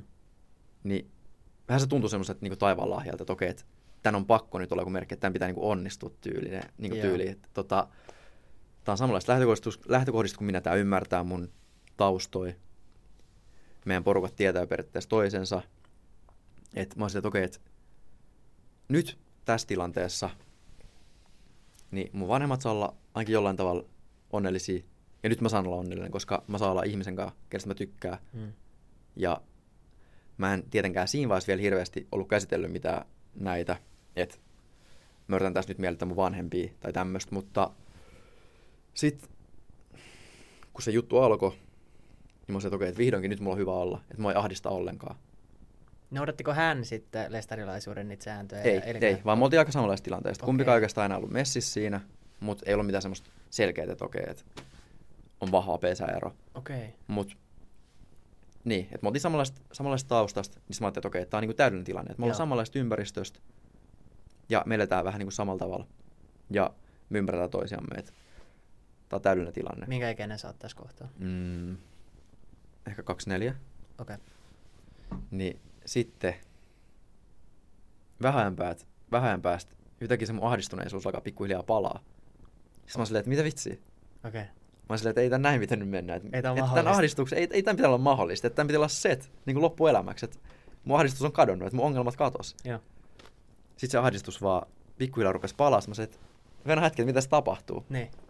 Ja sitten jotenkin ehkä mun piti hyväksyä itselleen, että okei, että ei se joku ulkopuolinen henkilö tai joku tilanne voikaan olla ratkaisuna, vaan sille, että mulla on omia sisäisiä näitä mun Jaakobin paineja, Mm. näitä arvoristiriitoja, niin tota, jotenkin sit, mitä mä mietin, niin sit mun piti vaan niin hyväksyä, että okei, että ehkä mä en ole valmis vielä tämmöiselle tilanteelle, että mulla on tosi paljon itsellä vielä prosessoitavaa, ja sitten se, että ei tämä meidän juttu ehkä tunnu nyt tällä hetkellä ainakaan oikealta. Ja sitten se, sit se ei jatkunut sit niin enää se meidän juttu, että sitten se niin kuin loppui siihen. Joo. Ja sitten mun tuli siinä semmoinen isoin niin kuin crashaus periaatteessa näiden kaikkien asioiden kanssa. Mä vaan hajosin. Okei, okay. millä tavalla? Mä vaan murruin, että mun... Siis mulla oli fyysisesti niin paha olla, että mä oletin, että mä kuolen rehellisesti. Mä olin silleen, että ei tästä voi selvitä, että mulla on niin paha olla. Ekaksikin se, että mä koin, että nyt mä olin aiheuttanut taas uudelle ihmiselle pettymyksen. Nyt mä olin niin kuin investoitunut itse siihen. Mä olin vähän niin kuin luvannut, että okei, että nyt tästä voi tulla jotain. Mm. Ja sitten kun siitä ei tullutkaan, niin sitten mä koin, että okei, että nyt tämän mun oman, niin kuin omien ongelmien ittenikaan, niin tämän takia joku muu joutui kokea pettymyksen. Että taas vahvistaa, että okei, että mä oon paha ihminen. Taas mä aiheutan vaan paha ihmisille. Ja sitten se, että mulla oli niin vahva ajatus, että okei, nyt kaikki tulee vihdoin olla hyvin. Niin kun mä jouduin kokea sen pettymyksen siitä, että okei, että ei se, ei se ongelma, ei ne mun omat ongelmat ratkennutkaan tällä. Niin mulle tuli vaan tosi semmoinen voimaton olo, että mikä ei tule ikinä ole hyvin. Mä en tule ikinä selviä näistä asioista. Mm. Ja sitten mulla oli vaan niin fyysisesti pahalla, että mä en pystynyt tekemään mitään muuta, kun mä vaan makasin sikiasennossa mun sohvalla. Sitten mulla tuli käy välillä just silleen, frendei tuo mulle jotain ruokaa himaa. Ai sä olit oikeesti... Mä makasin vaan sikiasennossa himassa. jamassa? Oho. Mä olin itkenyt vitsisti vaan siinä ja mulla oli vaan niin pahalla, että mä en pystynyt tekemään mitään muuta kuin makas siinä. Sitten mulla frendei vaan tuli siihen periaatteessa vaan kattoa, että miten mulla menee, vähän juttelee munkaan, tuo mulle ruokaa, just yrittää vähän piristää, mistä mä oon myös superkiitollinen, että mulla on tommosia ihmisiä ympärillä. Niin, että sä koet sen kaverin tuen Joo, tärkeäksi. se auttoi tosi paljon. Mutta siinä vaiheessa mun piti vaan myöntää itselleen, että okei, että ei, ei tämä voi jatkuu tälleen. Että jos mulla on nyt mun omia ongelmia, niin mun pitää oikeasti ottaa jollain härkää sarvista tai tehdä jotain muutoksia. Että ei mun maailma muutu jollain ulkoisen tekijän muuttumisella. Vaan jos mulla on omia juttuja, niin en mä voi ripustaa sitä mun omaa periaatteessa hyvinvointia tai mitään muuta johonkin ulkoiseen tekijään. Ja olettaa, että okei, nyt kun tämä asia tapahtuu, niin kaikki tulee olemaan hyvin. Niin kuin jollekin se voi olla tämmöinen, mikä mulla oli tämä tilanne. Tai jollekin se voi olla siitä, että okei, että sitten kun mä saan ylennyksen, niin sitten mulla tulee kaikki hyvin. Mutta silleen, että jos sulle itsellesi on hyvä olla, sulle on itsellesi semmoinen fulfilled olo, ei tietenkään joku ulkoinen tekijä tuo sulle semmoista loppuelämäksi. Mun mielestä toi parisuhde esimerkki on ihan täydellinen, mitä me kaikki voidaan kokea meidän omassa elämässä. Että me odotetaan, että se pari, meidän ihminen, kenen kanssa parisuhteessa, pystyy tuomaan meille sen lopullisen hyvän fiiliksen ja Jep. poistamaan ne semmoiset Jep. tyhjiöt, mitä me Nimenomaan. koetaan joka Älä, päivässä älä. elämässä. Okei, eli se oli lapsuudesta lähtien rakentunut, se semmoinen dissonanssi. Yläasteella, lukiossa, se maailmallinen ympäristö tuli osaksi sun elämää. Sä menet Mhm. yliopistoon, sulla tulee pesäero sun perheeseen, eka kertaa sun elämässä. Tollanen parisuhde, mitä sä odotit, että tulee niin kuin kestää loppuelämä. Loppuu, sä crashaat. Mm-hmm. Joo. Mitä sitten? No siis, mä menin tosi, tosi syviin vesiin tässä vaiheessa. Et siis nyt mä haluan taas disclaimer, että mulla ei ole ikinä elämän aikana ollut minkäänlaisia itsetuosia ajatuksia. Joo, Että vaikka mä olisin kuinka vihainen, mä en ole pystynyt lyömään sitä tyynyä tai nyrkkeilysäkkiä silleen puratakseni aggressio. joo, Et tässä ei niinku tarvi huolestua missään tommosesta, mutta siinä vaiheessa, kun mä olin tuossa aina syvimmillä, niin makasin himas. Mä olin silleen, että et what's the point? Silleen, että miksi mä elän? Silleen, että mä olin vähän niin kuin vihainen silleen, että miksi, miksi mut on tuotu tämmöiseen maailmaan, missä mä vaan koko ajan kärsin. Mm. Että mä en vaan voi löytää mielenrauhaa. mm, Ja jos mulla oltaisiin tuotu sellainen nappi, missä mä olisin voinut painaa, että okei, että painat tätä nappia, sua ei ole ikinä ollut olemassa. Kuka ei pysty kaipaa sua, koska sua ei ikinä ollut olemassa. Kuka ei kärsi siitä, että sä katot. Pff, mä olisin painanut sitä tälleen. Saman tien. Ei kysymystäkään. oikeasti. Mä vaan koin, että okei, että mä en vaan voi löytää mielen rauhaa. Mä olin niin vahvasti siinä ajatuksessa, että mä tuun olemaan tässä samassa loukussa loppuelämän, ja mua vaan tulee ahdistaa loppuelämä. Niin mä olin silleen, että okei, että elämisessä ei ole mitään elämisen arvosta, jos se on tämmöistä. Mm, Ja mä uskon siihen vahvasti. Mutta tässä vaiheessa mun piti myös hyväksyä, että okei, että ehkä nyt tosiaan korkea aika puhua myös jollekin ns. ammattilaiselle joo. tästä asiasta. Tuliko Ja- se sun omasta ö, niin kuin ideasta toi, että sä puhuisit ammattilaiselle? Kyllä Vai muistaakseni, mun mielestä se tuli. Mutta sitten mä soitin yhtenä aamun YTHSlle ja kerroin sille tästä mun tilanteesta. Niin kerroin sinne just, että se on silleen, joo ei tuu juttele tänne lääkärin kanssa. Ja se meni juttelemaan lääkärin kanssa ja sitten se lääkäri sanoi, että okei, että haluaisitko sä vaikka jotain ahdistuslääkkeitä tähän? Sitten mä sanoin, että en, en todellakaan. Lääkkeitä? En todellakaan halua ahdistuslääkkeitä tähän näin. Mä haluan käsitellä näitä mun ongelmia. Oho, Okei. Okay. Että mä haluan jutella jonkun ammattilaisen kanssa, enkä mitään lääkkeitä tähän. Okay. Että ei mun ongelmat kato lääkkeellä. Mä oon jo oppinut se, että ongelmat ei kato ulkoisilta tekijöillä, vaan nämä on asioita, mitä pitää oikeasti käsitellä. Hei, pakko kysyä tähän Joo. väliin. Eli kun sä olit, sä olit tajunnut sen, että mikään ei oikeastaan ratkea ulkoisia, ulkoisilla tekijöillä. Jos sä et olisi tajunnut tota, niin olisitko sä ottanut lääkkeet siitä sitten? En mä usko. Okay. En mä usko, koska mä oon semmoinen, että yksi juttu kanssa, mikä pitää sanoa tuosta lesterilaisuudesta, Joo. mistä mä oon ikuisesti kiitollinen, päihteetön elämä. Joo, Mä en vieläkään koko, niin, käyttänyt päihteitä. joo, Ja se on semmoinen, mikä mulla tuli vaan ihan siitä, että mä kasvoin siihen, että päihteet on synti, ne ei ole hyväksi sulle. joo. Ja kun mä olin sen koko mun nuoruuden ilman päihteitä, niin ei mulla ikinä aikuisenakaan tullut sitä mitään, tota, Tarvetta. niin, nimenomaan. Mä, niin mä opin siihen, että okei, että mä oon sinut itteni kanssa, mulla on elämä kivaa ilman päihteitä, miksi mä alkaisin nyt käyttää niitä. Niin toi on semmoinen, Niin. mihin mä en ikinä oppinut. Ja mä vieläkin kartan kaikki tommosia extra NS-ainesosia, Joo. mitkä ei tunnu sille oma, oma niin kuin korvaan luonnolliset. Joo. Ja lääkkeet on semmoinen, etenkin ahdistuslääke, koska mä koen, että se vaikuttaa niin paljon mun tota, aivokemiaa, Joo. Niin tavoilla. vaikuttaa. Joo. Ja joillekin se on tosi tärkeää saada niitä Niin. lääkkeitä, mutta mä koen, että mun nämä asiat on semmoisia, mitä mun pitää käsitellä ihan silleen ajatuksina, Mm. Pistää ajatuksia sanoiksi, sen Niin. sijaan, että mä vaan pistän lääkkeitä, jotka turruttaa ne ajatukset. Joo. Niin, niin en usko, että mä olisin missään tilanteessa ottanut nyt muutenkaan. Joo. Mutta mä sain sitten vihdoinkin tota, ajan psykologille. Tai no vihdoinkin se tuli tosi nopeasti, mä sain tosi nopeasti, mulla oli tosi hyvä tuuri siinä. Niin mulla tuli niin hyvä tyyppi. Mä oon sille kanssa, tällä mun psykologille, ikuisesti kiitollinen. Koska mä juttelin sen mun psykologin kanssa ja mä ajattelin, että okei, että mulla on vaan tää, mitä nyt se on 3-5 kertaa, mitä saa ilmaiseksi jutella YTHSn kautta psykologille. Mä Ne. kun muuta tästä, tästä kaikki ilo irti. Tämä ihminen ei tunne mua, se ei voi tuomita mua. Ne. Ja sen lisäksi mulla on vaan nyt tämä rajallinen aika käsitellä näitä asioita. Mun pitää nyt saman tien avata tämä Pandoran lipas, Joo. jakaa sille kaikki.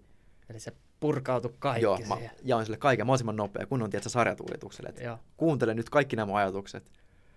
Ja se oli jotenkin tosi helppoa mulle saman tien. Ekaskin siksi, että se ihminen oli tosi semmoinen, ihminen oli helppo puhua, mutta Joo. myös se, että mä ajattelin, että okei, nyt mulla on tämmöinen erityinen tilanne, jossa mä pystyn käsittelemään näitä asioita. Mm. Ilman, että kuka voi käyttää niitä ajatuksia mua vastaan. Kuka ei voi tuomita tai muuta.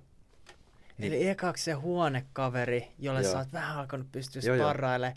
Nyt sun elämään tuli ihminen, kelle sä pystyit sanoa mitä ikinä tuli sun mieleen. Joo, joo. Ilman Just mitään näin. vastaan, niin kuin, Joo, että joo. sitä käytetään sua Joo, joo, vastaan. nimenomaan. Okei, jatka, kerro Ja se lisää, oli- mä oon joo, joo. todella Joo, kiinnostunut. joo, joo. Se oli jotenkin niin helppo ja uusi tilanne mulle, että mun ei tarvinnut kokea, että mä oon vaikka paha, tai että mua tuomitaan, tai että kukaan voi käyttää näitä sanoja mua vastaan. Ne.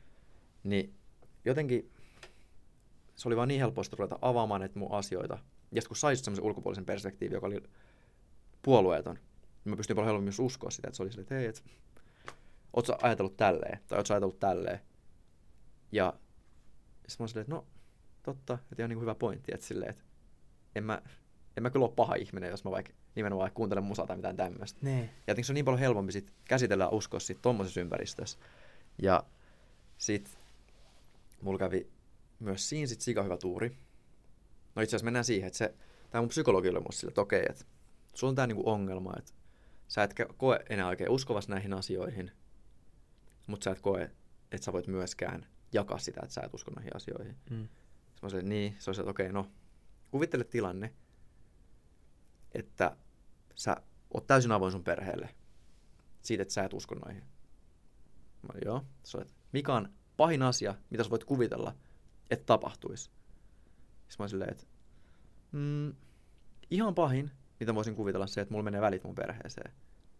Sitten oli, että okei, no, kerro, että mitä tapahtuu tämän jälkeen, kun sulla menee välit perheeseen. Mitä elämä näyttää sen jälkeen? Mä olin että Ne. no kyllä elämä jatkuu senkin jälkeen. Joo.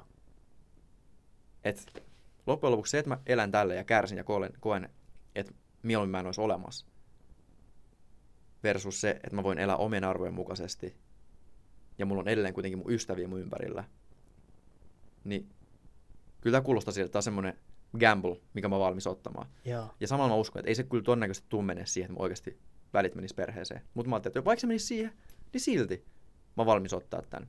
Eli te kävitte läpi worst case scenaarion Joo. ja sä näit, että sä pystyisit selviytyä jopa sen läpi. Joo, nimenomaan. Niin mä ajattelin, että ihan sama mikä periaatteessa, mihin väliin se tippuu, Joo. mitä tapahtuu, niin mä tuun selviä siitä.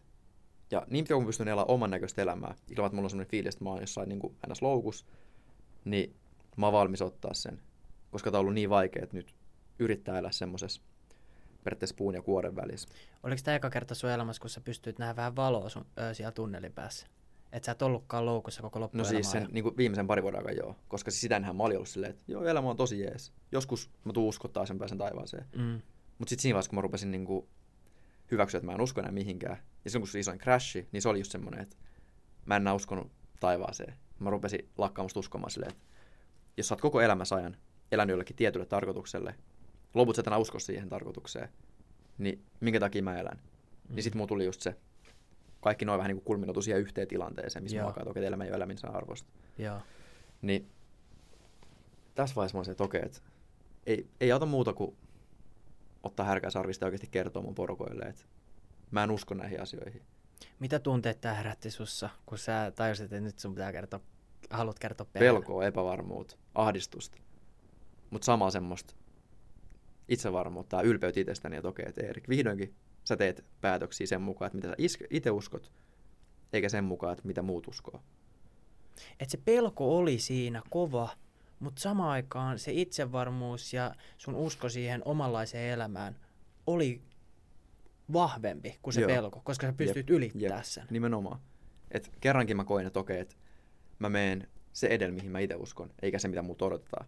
Koska Mm. esimerkiksi se, kun mä rupesin miettimään, että okei, mulla on sen Mimmin kanssa samanlaista lähtökohdista, mun vanhemmat tulee olemaan iloisia tai niinku tyytyväisiä tälleen, tulee hyväksyä vihdoinkin tämmöisen niinku mun jutun, niin siinäkin mä tajusin jälkeenpäin, että mä olin tosi vahvasti pistänyt etualle se, että mitä mun vanhemmat odottaa multa, että mä en tuota niille pettymystä.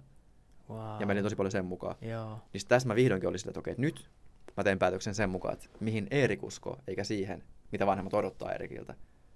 Niin mä olin silleen, että hyvä Eerik, että vihdoinkin tee oma päätös, äläkä mene muiden odotusten mukaan. Joo. Niin vaikka se pelotti tosi paljon, niin mä olin silleen, tosi itsevarma sen kanssa. Mä olin silleen, että ja saa mitä tapahtuu, niin loppujen lopuksi ainakin mä voin olla aitona itselleni ja olla ylpeä itsestäni. Kuinka Niin. kauan te olette sen ö, psykologin kanssa jutellut tässä vaiheessa? No siis vasta muutaman kerran. Okei, että se tuli noin Se nopeasti. tuli tosi nopeasti. No mutta se oli Niinku- kyllä itänytkin siellä aika pitkään. Niin oli, mutta sitten mä, mä se oli vaan täydellinen tilanne sit saada Joo. se itsevarmuus että joku ulkopuolinen ihminen kertoi mulle se. Joo. Mutta joo, sitten mä menin kesällä mun porukoille kesäksi ja sitten mä niinku, mä vaan päätin suoraan kertoa ton. Ja sit, se oli kyllä tosi vaikeaa aluksi, koska se oli mun vanhemmille tosi vaikea hyväksyä, koska tämä on pahin asia, mitä ne voi kuvitella, että niiden pojille tapahtuu. Niin. Ne oli tosi huolissaan musta ja varmasti tosi pettyneitä niin kuin periaatteessa itteensä ja sitten ylipäätään siihen, että tämä tilanne on mennyt tämmöiseksi. Ja se kyllä aiheutti tosi paljon sitten niinku konflikteja. Millä Silleen- tavalla? No silleen, että kun mun vanhempien oli vaikea hyväksyä sitä, että mä uskon täällä, tai että mä en usko niihin asioihin, mihin ne, niin me saattiin puhua vaikka jostain tosi arkipäiväisestä asiasta. Ja se keskustelu saattoi ihan yhtäkkiä kääntyä uskontoon. Vaikka semmoisessa muodossa, että joo, toi on hyvä, että sä vaikka sait tentistä hyvän numeron, mutta muista, että se on vielä tärkeämpää, että sä uskot Jumalaan tyyliin. Okay. ja että sä pääst taivaaseen, että kaikki nämä on sitten niinku ohimenevää, että ne on vaan maailmallista Joo. tai niinku maallista. Tämä ei ole oikea keskustelu, mitä käytiin, mutta oli niinku esimerkki. Niin. Että se saattoi tosi helposti yhtäkkiä mennä sivuraiteelle siihen, että puhutaan uskonnosta. Sitten mulle tuli siitä heti semmoinen vahva, että en mä halua puhua tästä. Niin. Ja se keskustelu vähän niin tyssäsi siihen. Sitten mulle tuli vähän nihkeä fiilis, että okei, että nyt mun vanhemmat on pettyneet muuhun, koska ne taas joutuu kohtaa sen tilanteen, että Niin. mä en usko niihin asioihin. Mä en, tota, että nämä näiden ajatukset ei resonoi muussa ollenkaan. Ja sitten siitä tuli ihan semmoinen, että sit mä rupesin välttelemään keskusteluja ja tietynlaisia puheenaiheita, mikä sitten rupesi tekemään semmoista isompaa pesäeroa meihin. Semmoista, vähän semmoista pientä kuilua pikkuhiljaa. Mm. Ja se kyllä vaivasi mua tosi paljon, koska mä en halunnut, että se johtaisi sit siihen, että meillä kohta missään väleissä. Joo. Niin tossa kyllä meni aika pitkään, tai en tiedä kuinka pitkään, mutta silleen, Tuossa vaiheessa, niin, kun sä olit käynyt sen psykologin kanssa aiemmin, sen pahimman skenaarion, että sulla menee välit perheeseen. Ja äh, näyttikö se siis tuossa vaiheessa, että se saattaisi jopa toteutua, se pahin skenaario? niin siis omalla tavallaan joo, silleen, että mä rupesin miettimään, että tää voi mennä siihen, että sit mä pikkuhiljaa rupean erkaneen, erkaneen, erkaneen. Ne. Mutta sitten mä annan itselleni vähän semmoisen, että tää ei voi ollaankaan musta kiinni. Mä en halua itse olla se, jonka takia me er, niin ruvetaan erkaantua. Joo. Niin sitten mä rupesin sanottaa mun vanhemmille sitä, että hei, että mulle tulee fiilis, että aina kun me jutellaan näistä asioista, niin mä koen, että mä aiheutan teille pettymyksen, koska mä en ajattele asioista samalla tavalla kuin te. Mm. Ja samalla tavalla. Mulle tulee tosi ikävä fiilis siitä, koska tuntuu, että te yritätte jatkuvasti tuoda mulle teidän ajatuksia arvoste, arvostamatta ollenkaan sitä, mitä mä ajattelen. Mm. Ja arvostamatta sitä, että mä oon aikuinen ihminen, joka myös ajattelee omilla aivoillaan. Ja mä sanoin, että mitä enemmän me käydään näitä tilanteita läpi, niin sitä vähemmän mulla on fiilis, että mä haluan jutella teidän kanssa, koska mä aina pelkään, että se tilanne taas menee siihen, että sitten tulee tämmöinen jonkinlainen arvokonflikti. Ja sitten molemmilla on nihkeä fiilis, molemmilla, molemmilla osapuolilla. Joo. Niin sit mitä enemmän mä rupesin sanottaa tota, niin mä sanoisin, että sitä enemmän ehkä mun vanhemmatkin rupesi tajumaan, että se niiden taktiikka ehkä ihan toimi. Että ne vaan periaatteessa, ei nyt ehkä voisi sanoa saarnaa, mutta kuitenkin, että aina muistuttaa mulle, mulle että hei, et me odotetaan, että sä ajattelet näin ja uskot näin. Ne. Niin ne rupesi pikkuhiljaa tajumaan, että okei, että no, ehkä paras taktiikka ei ole se, että me nyt koittaa ajaa meidän poika meistä kokonaan pois muistamalla, niille, muistamalla sille, että mikä on tärkeää, Joo. vaan ehkä keskittyä siihen suhteeseen, mikä meillä on kaiken tämän meidän arvomaailman ulkopuolella. Että kuitenkin me ollaan poika Mm. ja vanhemmat. Mm. Että se rakkaus on tärkeämpää kuin se, että me oltaisiin jompikumpi osapuoli oikeassa. Joo. Niin se keskustelukulttuuri meni kyllä paljon paremmaksi, mutta ei siitä ikin tullut semmoista, että mun vanhemmat olisi silleen, että okei, että no ihan ok, että sä ajattelet tälleen. Vaan Okei. kyllä mä tiedän, että ne vieläkin totta kai odottaa multa, että mä kokisin ehkä semmoisen parantumisen Mm. ja pääsin taivaaseen. Parantumisena. No ei nyt parantumisena, mutta silleen, että mä tekisin parannuksen. Joo. Et usein vaikka, jos puhutaan lestalaisuudessa jostain maallisesta ihmisestä tai maalikosta, joka löytää Jumalan tai lestalaisuuden, niin sitten sanotaan, että se tekee parannuksen. Okei. Okay.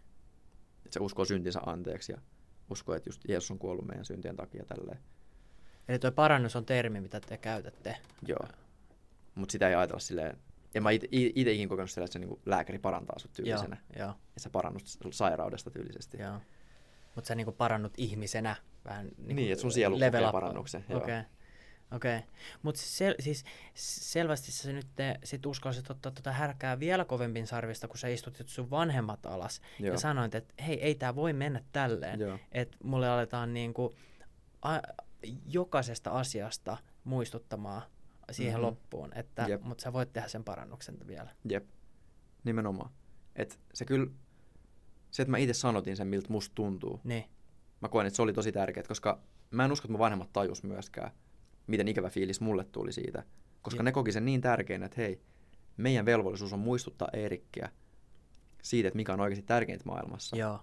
Niin mä en usko, että ne otti huomioon sitä, että tämä voi tuntua siltä, että Erik kokee, että me pidetään sitä pettymyksenä tai muuta. Ja kun mulla oli niin nuoresta pitäen ollut semmoinen, että mä aiheutan pettymyksen, mä oon paha, niin se aina vahvisti itselle sitä, että äh, taas mun vanhemmat muistutti siitä, että mä oon paha ja mä oon tuottanut pettymyksen. Vaikka ne ei varmasti oikeasti ajatellut ikin tolleen. Niin, Mutta sitten kun mä rupesin itse sanottaa sitä, niin tajusin, että aa, totta, Erik voikin ajatella tämän tilanteen ihan eri tavalla kuin me. Ja mäkin saatoin ajatella silleen, että vitsi nämä vanhemmat, että miksi nämä taas tekee mulle tälleen. Eikä nekään ollut tajunnut sitä, että vitsi, että eihän, ei meillä tullut ikin huomioonkaan tämmöinen. Niin vasta siinä vaiheessa, kun mä rupesin oikeasti sanottaa sitä sparraa jonkun ihmisen kanssa niitä mun ajatuksia, mm. niin siinä taas tajus sen, että ei se ole niin mustavalkoista. Ja ei ne omat ajatukset välttämättä ole oikeat. Tai ei ne välttämättä kerro semmoista koko totuutta. Vaan siinä on oikeassa toinen osapuoli, joka ajattelee myös ihan omilla aivoilla, omilla tunteilla. Niin, niin mitkään, kun te ette keskustele, te lopetatte se keskustelu aina, kun tulee jollain tavalla nihkeä fiilis, niin ei se kumpikaan osapuoli myöskään tule ymmärtää toistaan. Niin se vaatii kyllä sen, että mun piti oikeasti sanottaa, että hei, mulle tulee tämmöinen fiilis tästä, tämä ei tunnu kivalta. Mä toivoisin, että te ette tois keskustelui tämmöisellä tavalla ilmi. Tai Siis niinku- herranen aika, tämä kuulostaa ihan eri Eerikiltä, mitä sitten sanotaan vaikka muutama kuukausi jopa aikaisemmin, ennen kuin Joo, juttelee sille psykologille. Jep, jep, nimenomaan. Et se vaati sen periaatteessa kokemuksen siitä, että hei, sanota tunteitas, niin sä voit oikeasti oppia siitä tosi paljon. Koska jos sä pidät itselläsi ne, niin sä vaan pyörität niissä. Vähän kuin miettii, että sulla on joku, vaikka joku negatiivinen tunne, Niin, niin mitä mä tykkään käyttää metaforana tähän se, että sulla on semmoinen rantapallo, mitä sä pidät veden pinnan alapuolella. joo. Kyllä sä voit pitää sitä siellä veden pinnan alapuolella, mutta jossain välissä, jos sulla yhtään herpaantuu ajatukset, että sä et enää jaksa, niin sit se pomppaa kuitenkin sieltä ylös. Mm. Niin sama näissä negatiivisissa tunteissa. Että jos sä et yhtään käsittele niitä tai muuta, sä pidät niitä vaan pinnan alla. Joo. Jossain ne tulee kuitenkin esille. Niin silleen, että mitä enemmän sä oikeasti käyt niitä läpi jonkun muun ihmisen kanssa, sitä enemmän sä opit myös siitä ymmärtää sitä ajatusta. Joo. Ja opit myös ymmärtää sitä toista osapuolta ja myös se toinen ymmärtää sua, jonka, taav- jonka ansiosta se ihminen osaa myös toimia sunkaan ihan eri tavalla, toimia Mm. mm. paremmin.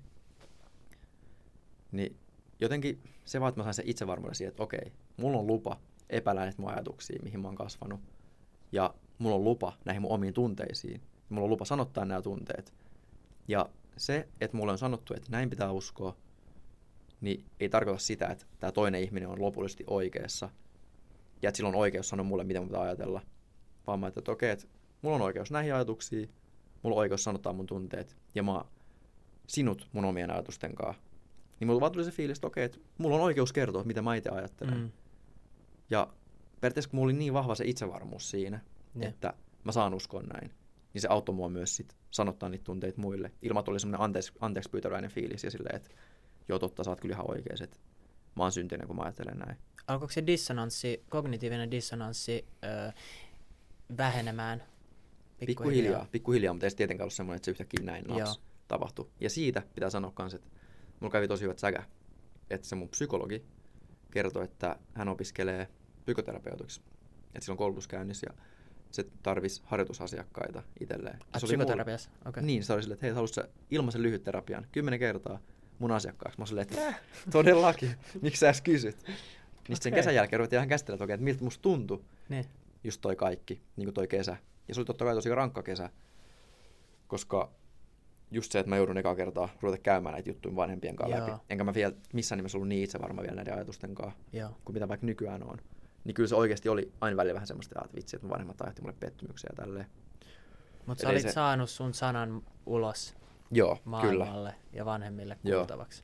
Mutta sitten mulla oli kyllä tosi paljon vielä silti niitä arvoristiriitoja, koska mä olin kasvanut niin paljon periaatteessa sillä ajatuksella, että mun pitää ajatella näin ja mun pitää ajatella noin, Ne, niin ei se yhtäkkiä yön yli kadonnut. joo, Se, että mä hahmotin, että okei, mihin mä itse uskon. joo. Vaan mun identiteetti, se meni nolliin, mun piti lähteä rakentamaan ihan nollasta taas ihan uutta identiteettiä. Koska se mun vanha identiteetti oli vähän niin kuin se, että mitä mut odotetaan, ja tämä mun uusi identiteetti oli sitä, että mitä mä oikeasti oon, mihin mä oikeasti uskon. Wow, mä rakastan tota. Niin, Ja tuliko nämä kaikki siitä crashista? Joo, siitä se lähti, siitä Ah, se lähti. Se, se crashi oli se moment, missä sä... Oli, oliko se semmoinen moment, missä sä olisit silleen, että ei jumankekka, tässä nyt sitä ollaan niin kuin sikioasennossa tässä Joo. sohvalla. Joo, niin siinä- kuin si- nyt mä niin kuin, nyt pitää tulla ta- tehdä joo, muutosta. joo, silleen, että nimenomaan just noin, että Siihen asti se oli ollut, oli, oliko se ollut sellaista, että kyllä mä tiedän, että tässä on joku vähän vikana ja vähän tämmöinen huono fiilis, mutta sitten kun se crashi tulee, joo, niin sitten se crashi tulee. nimenomaan. Ja sit sä oot silleen, ei, tää ei voi jatkua enää Just tällä. näin, että et, tämä kompromissielämä ei selkeästi toimi. Että nyt oikeasti pitää tehdä konkreettisia muutoksia, Joo. jos mä haluan nähdä konkreettisia muutoksia. Miten se syksy sitten jatkui siitä, kun teillä oli se kymmenen kerran No siis-? Se oli kyllä mega antoisaa, koska siinä rupesi tulee just semmoista, että mä rupesin hahmottaa, että okei, mihin mä itse uskon. Ja kun mulla oli niin vahvasti ollut se ajatus siitä, että jos mä teen jotain, mikä on lestarilaisessa viitekehyksessä syntiä, niin mä en halua, että kukaan tietää siitä. Mm. Esimerkiksi, jos mä saatoin nähdä jossain kaupungilla tai lestarilaisia henkilöitä, niin en mä halunnut, että näkee, että mulla on kuulokkeet korvilla. Koska mä sanoin, että en mä halua näkee, että ne näkee, Joo. että mä kuuntelen musiikkia.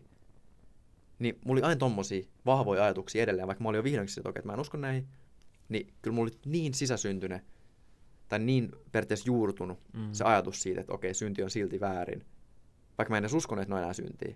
Niin mulla oli kyllä tosi paljon prosessoitavaa just siinä, että hei, mihin mä itse uskon. Ja periaatteessa siihen, että mä voin itse olla sinut sen kanssa, että mä toimin tietyllä tavalla. Mm. Että mun ei tarvitse piilotella sitä, kuka mä oon. Joo. Niin kuin esimerkiksi tämä juttu, tätä olisi ikin tapahtunut, että mä puhun omalla nimellä, tälle omalla naamalla, Podcast. julkisesti näistä mun ajatuksista, Joo. sille vielä jonkun aikaa sitten. Öö, kuinka pitkä aika sitten? Mm, sanotaan, että vuosi kaksi sitten, silleen, Joo. et, Eli tässä on niinku meidän edessä ja kuultavana on tällä hetkellä niinku oikeasti Erik Marttinen tällä hetkellä, kuka nyt uskaltaa ja uskaltaa elää sitä elämää, mitä haluaa elää. Ja seisoo sen takana. Jep. Sen noin sanoa? todellakin, todellakin, koska ja voi miettiä, että yksi niistä mun keskeisimmistä elämänfilosofioista tällä hetkellä on se, että kun ennen mun ajatus oli se, että mun pitää olla tehnyt parannus silloin, kun mä kuolen, että mä pääsen taivaaseen. Niin nyt mä en, mä en rehellisesti enää usko taivaaseen. Mä koen, että sit kun mä kuolen, niin mun on vaikea uskoa, että sen jälkeen tapahtuu mitään. Mä koen, että silloin filmi katkee. Mm. Ja mun periaatteessa vahva inspiraatio elämää kohtaan tuli ihan vaan siitä, että olisiko semmoista lausta kuin memento mori. Joo. Niin, just se, että muista, että sä kuolet periaatteessa käännettynä latinasta. Joo. Niin mä joskus kuulin tarinasta tai munkeista, jotka oli luossaris ja ne periaatteessa toisti toisilleen tota. Mä en tiedä, onko oikea tarina vai ei, Mm. mutta et ne jatkuvasti muisti, muistutti toisilleen sitä, että muista, että sä kuolet joskus. Ja että huomenna joku ystävä voi kuolla, tänään se voi olla siinä, huomenna se voi olla siinä. Mm. Niin, että kun sä muistat, että sä kuolet, ja sä et tiedä yhtään, milloin se tapahtuu, niin pidä huoli, että se elämä, minkä sä elät ennen kuin sä kuolet, on pyhitetty sille, mihin sä itse uskot. Ja näillä henkilöillä totta kai oli Jumala. Ne Joo. halusi pyytää se elämä Jumalalle. Ne halusi muistuttaa itselle, että olkaa hyvin munkkeja ja pyytäkää elämä Jumalalle. Mutta mä itse olen kokenut sen silleen, että jos mä kuolen kuitenkin joskus, niin mä en ikin halua kuolivuoteella olla silleen, että äh vitsi, miksi mä elin kompromissiin, ja miksi mä elin, tein mun päätöksiä ja valintoja sen kautta, mitä multa odotetaan, sen sijaan, että mä en elänyt itselleni. Niin nyt, kun mä oon vihdoinkin onnistunut, mä koen, että mä vihdoinkin onnistunut löytää itteni mistä mä itse tykkään, mitkä mun omia arvoja, niin mä haluan pitää huolen, että se mun elämä myös resonoi niitä mun omia arvoja.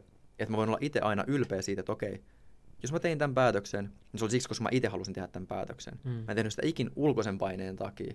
Joten jos mä vaikka huomen kuolen, niin mä voin huomen olla sitä mieltä, että okei, mä kuolin sentään ollessani aito sille, mitä mä itse uskon. Wow. Niin tällä hetkellä esimerkiksi mä koen, että mä oon päässyt tosi vahvasti eroon semmoista mistään kuolemanpelosta, koska mä ikin tiedä, että tuuks mä elää vielä 50 vuotta vai 5 päivää. Ne. Niin tällä hetkellä mä koen, että tämä Erik Martin, joka juttelee tässä, tällä hetkellä tässä podcastissa, juttelee Erkankaa, Mm. se on se Erik Marttinen, joka tekee sitä, mitä mä haluaisinkin, että se Erik Marttinen tekee.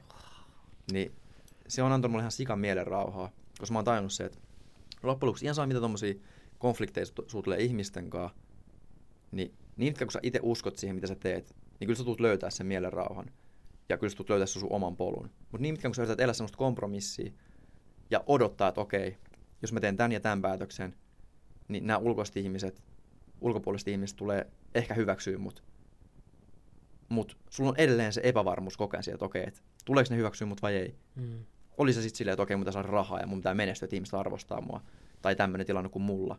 Niin se on aina asia, minkä joku ottaa sulta pois. Mm. Mitä sit, jos ne ei arvostakaan sua? Mm. Mitä jos yksi päivä sä oot supermenestynyt ihminen, sulta lähtee firmaalta.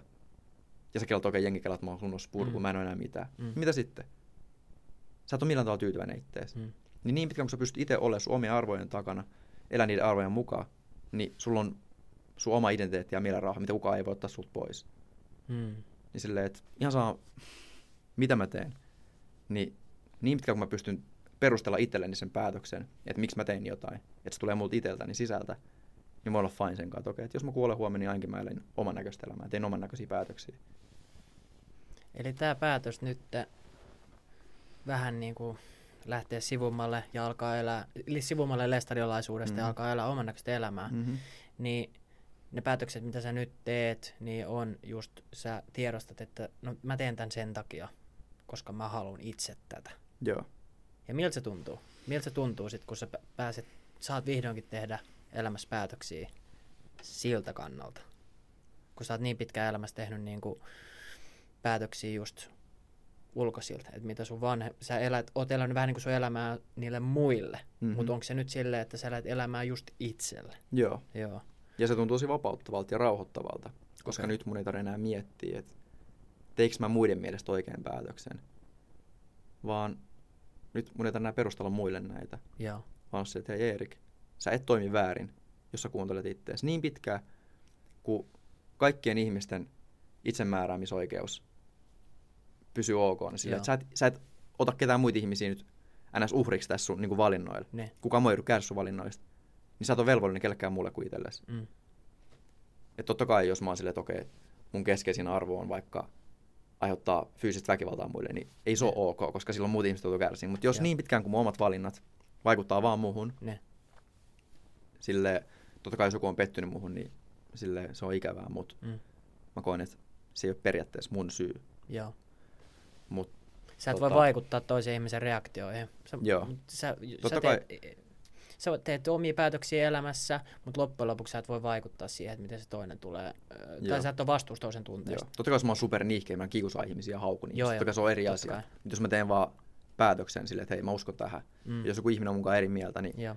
se on sen oma, tota, omalla joo. vastuulla myöskin ajatella silleen. Ja lähtökohtana on, että sä koetat tehdä hyvää. Niin, Just ehdottomasti. Ja sekin on yksi asia, mikä mua inspiroi tulla tähän keskusteluun, on se, että koska mä uskon, että tosi moni ihmisiä on, jotka on samanlaisessa tilanteessa. Olisi sitten uskonnollinen viitekehys tai ihan millä vaan muulla, kulttuurinen tai joku niin kuin arvoristiriita tai mitään tämmöistä, Niin. niin kuin kaveripiirissä tai perheessä tai missään muussa, niin mä haluaisin vaan jollain tavalla edes antaa semmoista itsevarmuutta, kohdata niitä omia ajatuksia ja kuunnella niitä omia ajatuksia, kohdata niitä tilanteita, ottaa sitä härkää sarvista ja katsoa sille, tota, katsoa sinne kaappiin, että onko sitä mörköä oikeasti siellä. Mm. Koska tosi usein, kun siellä ajattelet sinne kaappiin jonkun mörön, sitten menet katsoa sinne kaappiin, niin se mörkö katoaa sieltä ihan samalla hetkellä, kun sä Joo. avaat sen kaapin. Joo. Öö, siis mun on pakko heittää tähän esimerkki nyt, niin kuin me aloitettiin tämä podcast, että mä tulin Jyväskylään vuosi sitten opiskelemaan ja se oli sitä aikaa myös, kun mä vielä etin vähän, että mitä mä teen elämälläni ja tutustuin Eerikkiin sitten siinä syksyllä ja me saunottiin muutaman kerran, tai hengattiin se syksy ja ollaan nyt vuosi tunnettu toisemme. Niin. Siis se, että sä oot elänyt oman näköistä elämää, oman näköinen elämä, mä tykkään tosta. Mm-hmm.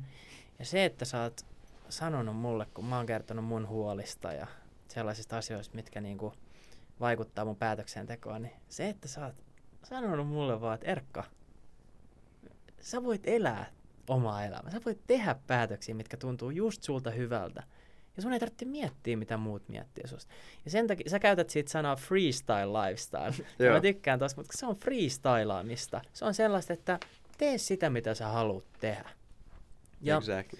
Mut tota, eli mikä sun neuvo just olisi sitten, jos joku on lestadiolaisuudessa nyt ja vähän kyseenalaistaa sitä, että ei tunnu oikein hyvältä, tai joku, joka niin kuin, vähän niin kuin minä tässä tilanteessa edelleen elän vähän elämää, että mitä vanhemmat sanoo mm-hmm. musta, niin mikä olisi joku vinkki, mitä sä oot omasta kokemuksesta oppinut? Sä just sanoit, että kato sinne kaappiin, mutta miten sä uskallat ottaa sen askeleen, ylittää sen pelon ja alkaa kohdata sitä? Miten sä onnistuit tekemään sen? Mm, no yksi juttu, mikä mua auttoi just tosi paljon on se, että mä rupesin tutustua erilaisiin kulttuureihin. Joo. Koska se auttoi mua niin paljon reflektoimaan sitä mun omaa viitekehystä, missä mä olin. Ja miettiä, että okei, että tämä on tosi kapea näkemys periaatteessa maailmaan, mm. koko maailman skaalalla. Että on tosi paljon, ihmisillä on tosi vahvat näkemykset, niin jotenkin mitä enemmän mä pystyn näkemään sitä, okei, että mitä jos mä lähestyisin tätä mun tilannetta nyt samalla tavalla, kun mä lähestyn näitä muita. Periaatteessa ulko, ulkopuolella mitä arvolla Objektiivisesti. Joo, objektiivisesti nimenomaan. Niin miten mä oikeasti suhtautuisin siihen? Jos mä en olisi nyt itse tässä tilanteessa, miten mä suhtautuisin siihen? Se auttoi mm. tosi paljon, koska mun ei tarvitse miettiä, että okei, että nyt mä oon velvollinen ajattelemaan tietyllä tavalla. Vaan mä rupesin miettiä, että okei, jos mulla olisi mitään tunnesidettä tähän niin kuin, asiaan, mitä mä ajattelisin siitä?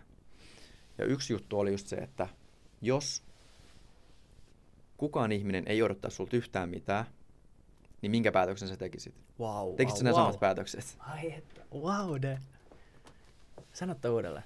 Et jos kukaan ei odottaisi sulta yhtään mitään, niin minkä päätöksen sä sitten tekisit? Koska todennäköisesti sä et toimi samalla tavalla. Jos sä odotat, että okei, okay, joku odottaa multa tätä, ja. niin se jollain tavalla väkisin vaikuttaa sun päätöksentekoon, jos sä koet, että okei, okay, se on tärkeää, että sä vaikka pettymystä. Ja. Mutta jos sä oot että okei, okay, nyt kellään ei ole mitään arvolatausta tähän asiaan, kuka ei odota multa yhtään mitään, mitä mä aidosti itse haluaisin tehdä, niin mä koen, että sit vasta pystyy löytää sen, että, että okei, mitä mä haluaisin aidosti tehdä, ja. mihin mä itse uskon. Joo.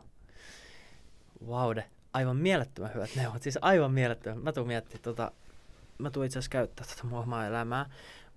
Kysymys, mikä mulla on herännyt tässä keskustelun aikana. Mm-hmm. Sä sanoit, että sulla on kuusi sisarusta. Viisi. Viisi sisarusta. Meitä on yhteensä kuusi, joo. Teitä yhteensä kuusi, niin miten sun sisarukset on suhtautunut tähän sun päätökseen ja onko heillä ollut samantyylisiä ajatuksia onks ne, tai onko ne uskaltanut jakaa niitä sulle? No tämä on kyllä just semmoinen asia, mistä me ei ole hirveästi puhuttu just perheessä, sille okay. sisarusten kesken. Ja tämä on myös asia, mitä mietin tässä, kun mä jaan tämän nyt tänne ne, ja. maailmalle. Tän, että mä odotan, että todennäköisesti mun vanhemmat tulee harmittelemaan sitä, että Erik antaa nyt huonoa esimerkkiä, mm. koska mä nyt johdatan mun sisaruksiakin sit pois tosta yeah. niin kuin lestalaisuudesta, mutta en mä tiedä, vaikka mulla on siitä vähän semmoinen nihkeä fiilis, niin mä koen silti tärkeämpänä se, että kun mulla ei itsellä ollut semmoista ajatusta, että mä voisin kuunnella muiden mielipiteitä tai jakaa mun ajatuksia, mm. ja mä olisin itse kaivannut, että joku olisi mulle kertonut niiden ajatuksia tällä tavalla, mm. niin mä mieluummin otan nyt itse vähän niin kuin silleen luodi vastaan siinä ja jaan maailmalle, että hei, tässä on ihminen, joka on käynyt nämä samat asiat läpi, ja se ajattelee nyt näin. Että se voisi auttaa jotain ihmistä reflektoimaan myös omia ajatuksia. Joo. Joo. Eli he on itse niin pysynyt, kasvanut ja pysynyt siinä lestadiolaisuudessa.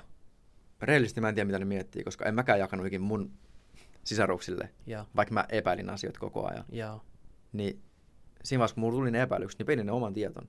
Mm. En mä tiedä, mitä muuta ajattelee. Mä toivoisin, että mä olisin sellainen henkilö, mille, kenelle ne voisi kertoa, jos ne epäilisi näitä mm. asioita. Mutta samalla kyllä mä omalla osallaan myös toivon, että ne voi myös, jos ne aidosti uskoo, niin että ne pystyy pysymään myös siinä, koska me juteltiin itse asiassa mun psykoterapeutin kanssa. Mä aloitin sitten tota, ihan psykoterapian suhteen myös sitten henkilön kanssa sen yeah. lyhytterapian jälkeen. Yeah. Että se ö, vuosi sitten loppu, että mä en nyt enää kokenut tarvetta sille, mutta mä sain siitä tosi paljon irti. Niin tota, itse mihin mä olin menossa? Siitä sisaruksesta puhuttiin, oman näköisestä elämästä. siitä, että ö, sä toivot, että he pystyisivät just Joo, joo, nimenomaan. Me juteltiin tästä mun psykoterapeutin kanssa, että omalla tavallaan mekin ollaan oikeasti kateellisia ihmisille, joilla on tosi vahva usko, koska se tuo niin paljon merkitystä ja mielenrauhaa elämään. Mm. Ja mä koen, että uskonnot voi tuoda niin paljon hyvää maailmaa, jos se on täysin omaehtoista periaatteessa se uskominen niihin. Mm. Et niin mitkään kukaan ei pakota sua tai millään tavalla rajoita sun elämää Mm. niin kuin vasten tahtoa, niin uskonnot voi tuoda niin paljon. Ja se, että jos sä oikeasti aidosti uskot, että hei, Jumala pelastaa mut ja mm. mä tuon päätä taivaaseen, niin se on ihan mega rauhoittava, rauhoittava ajatus. Ja siksi mä en halua ollenkaan puskea ketään niin kuin lestarilaisuudesta pois, Joo. jos ne aidosti uskoo siihen, koska se voi olla niin rauhoittava Mm. ja antaa merkitystä sille elämälle. Tässä, tässä, tästä podcastin tarkoituksena ei ole mitenkään tänään just, että me keskitytään pelkästään lestadiolaisuuteen. Se, se lestadiolaisuus on vaan se ö, uskonto ja sellaiseen perheeseen sä oot syntynyt, Jep. kuka uskoo siihen ja elää sitä lestadiolaista elämää. Niin just, että se on hyvä sanoa tässä selvästi, että tämä voi päteä ihan mihin tilanteeseen Mhm. mm-hmm. vaan. Nimenomaan. Ihan mihin. Siis, siis kaikki voi ot, kuunnella nyt tästä näitä, tätä keskustelua ja äh, koittaa niinku rileittää sitä niiden omaa elämää. Jep, tavallaan ihan mihin vaan, uravalintaan, seksuaalisuuteen, uskontoon, ihan mihin vaan Just liittyen. niin, Et voi olla niin paljon rajoittavia tekijöitä ihan vaan arvoristiriitojen takia. joo. Ja toi, toi että sä et ole jutellut sisaruksille, niin mulla nousi tuossa mieleen se yksi juttu, että sä et myöskään ö, halua muuttaa heitä. Joo. Sä kannustat heitä el- elämään sitä, mihin ne itse uskoo. Ehdottomasti. Ja tuosta mulla nousi mieleen se yksi, yksi lausahdus, mitä Erik Marttinen on mulle tutustuttanut, joka lukee mun keittiön tota, seinällä lapussa, että Be the change you want to see in your environment. Ja mä pitkään itsekin on koittanut jotenkin muuttaa toisia ihmisiä. Mä oon koittanut Mhm. muuttaa heitä, että ne ymmärtäis sen mun näkökulman. Ja Joo. niin kuin, tää on se totta, tää on mun Jep, näkökulma. jep, jep.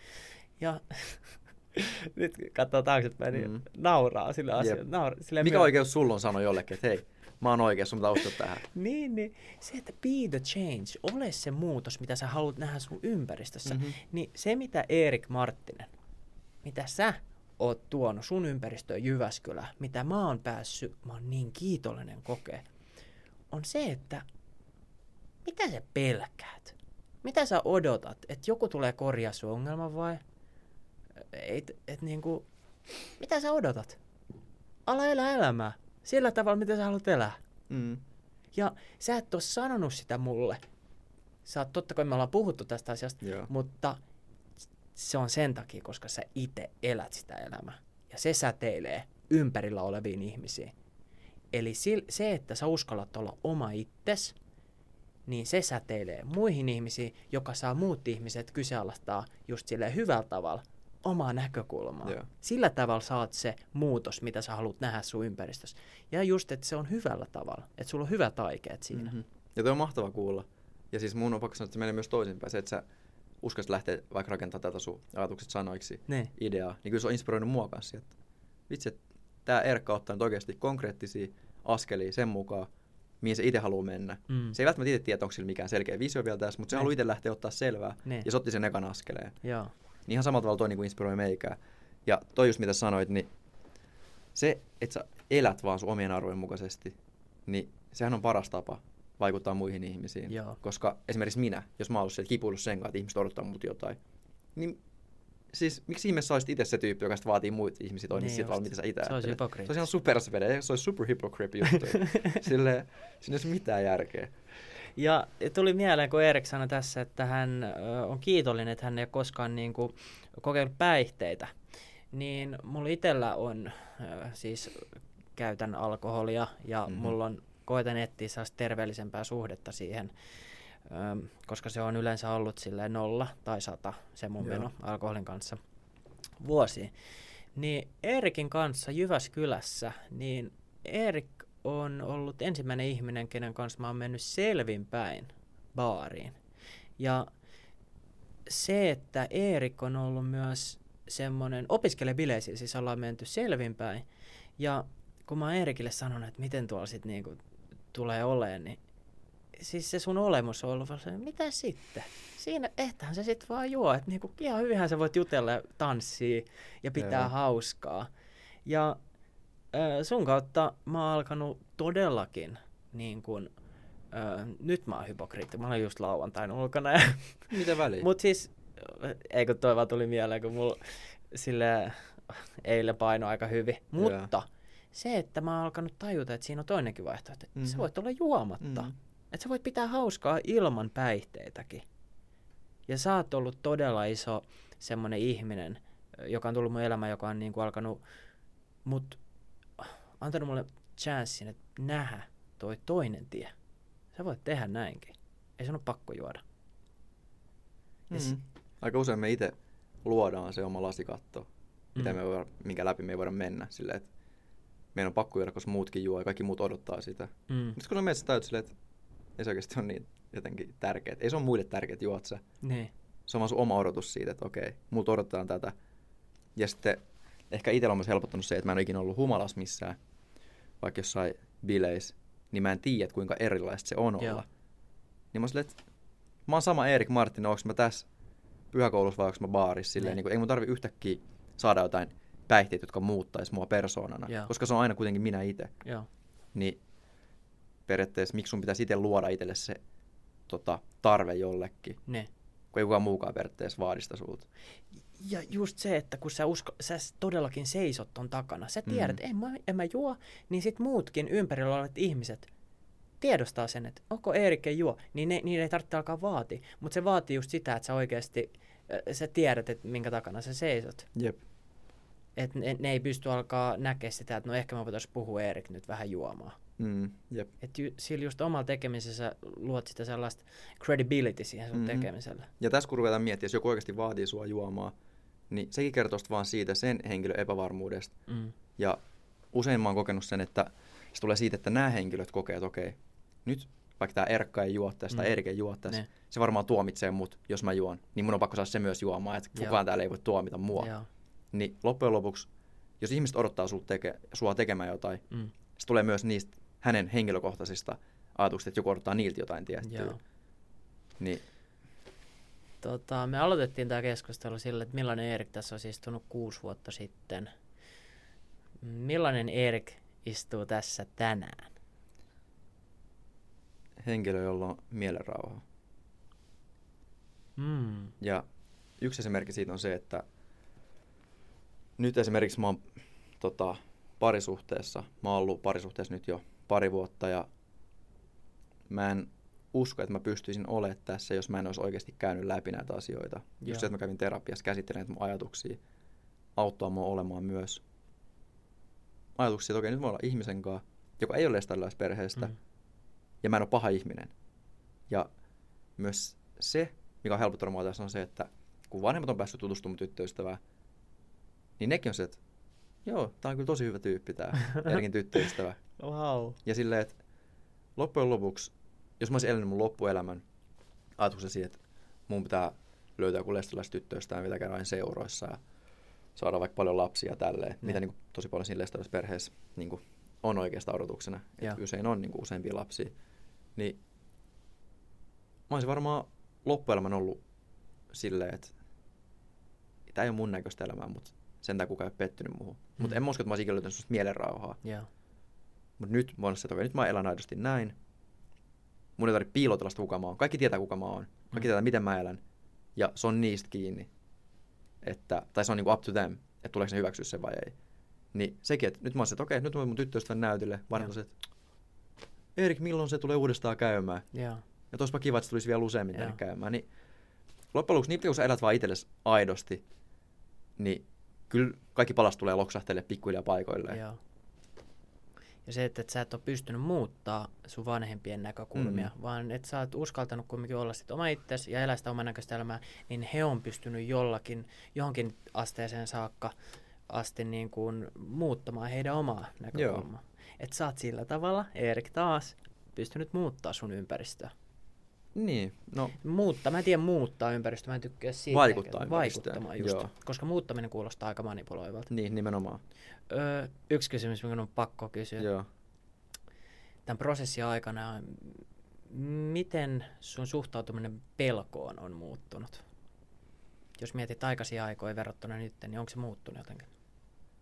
Kyllä mä sanoisin. Tai silleen, mä en ole ikinä ehkä ollut oikein sellainen henkilö, että mä hirveästi pelkään. Tai kyllä mä oikeastaan oon. Nyt kun rupean miettimään, mä oon kyllä pelännyt ihan hitosti, että mitä musta ajatellaan. Mm. Mä, että tuolla pettymyksen. Et sille mä oon kyllä itse asiassa tosi paljon pelännyt.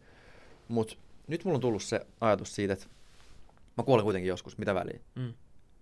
Silleen, että pahimmillaan, jos mä mokaan jotenkin tosi pahasti, niin joskus kukaan edes muista, että Erik Martin on ollut el- elossa. Joo.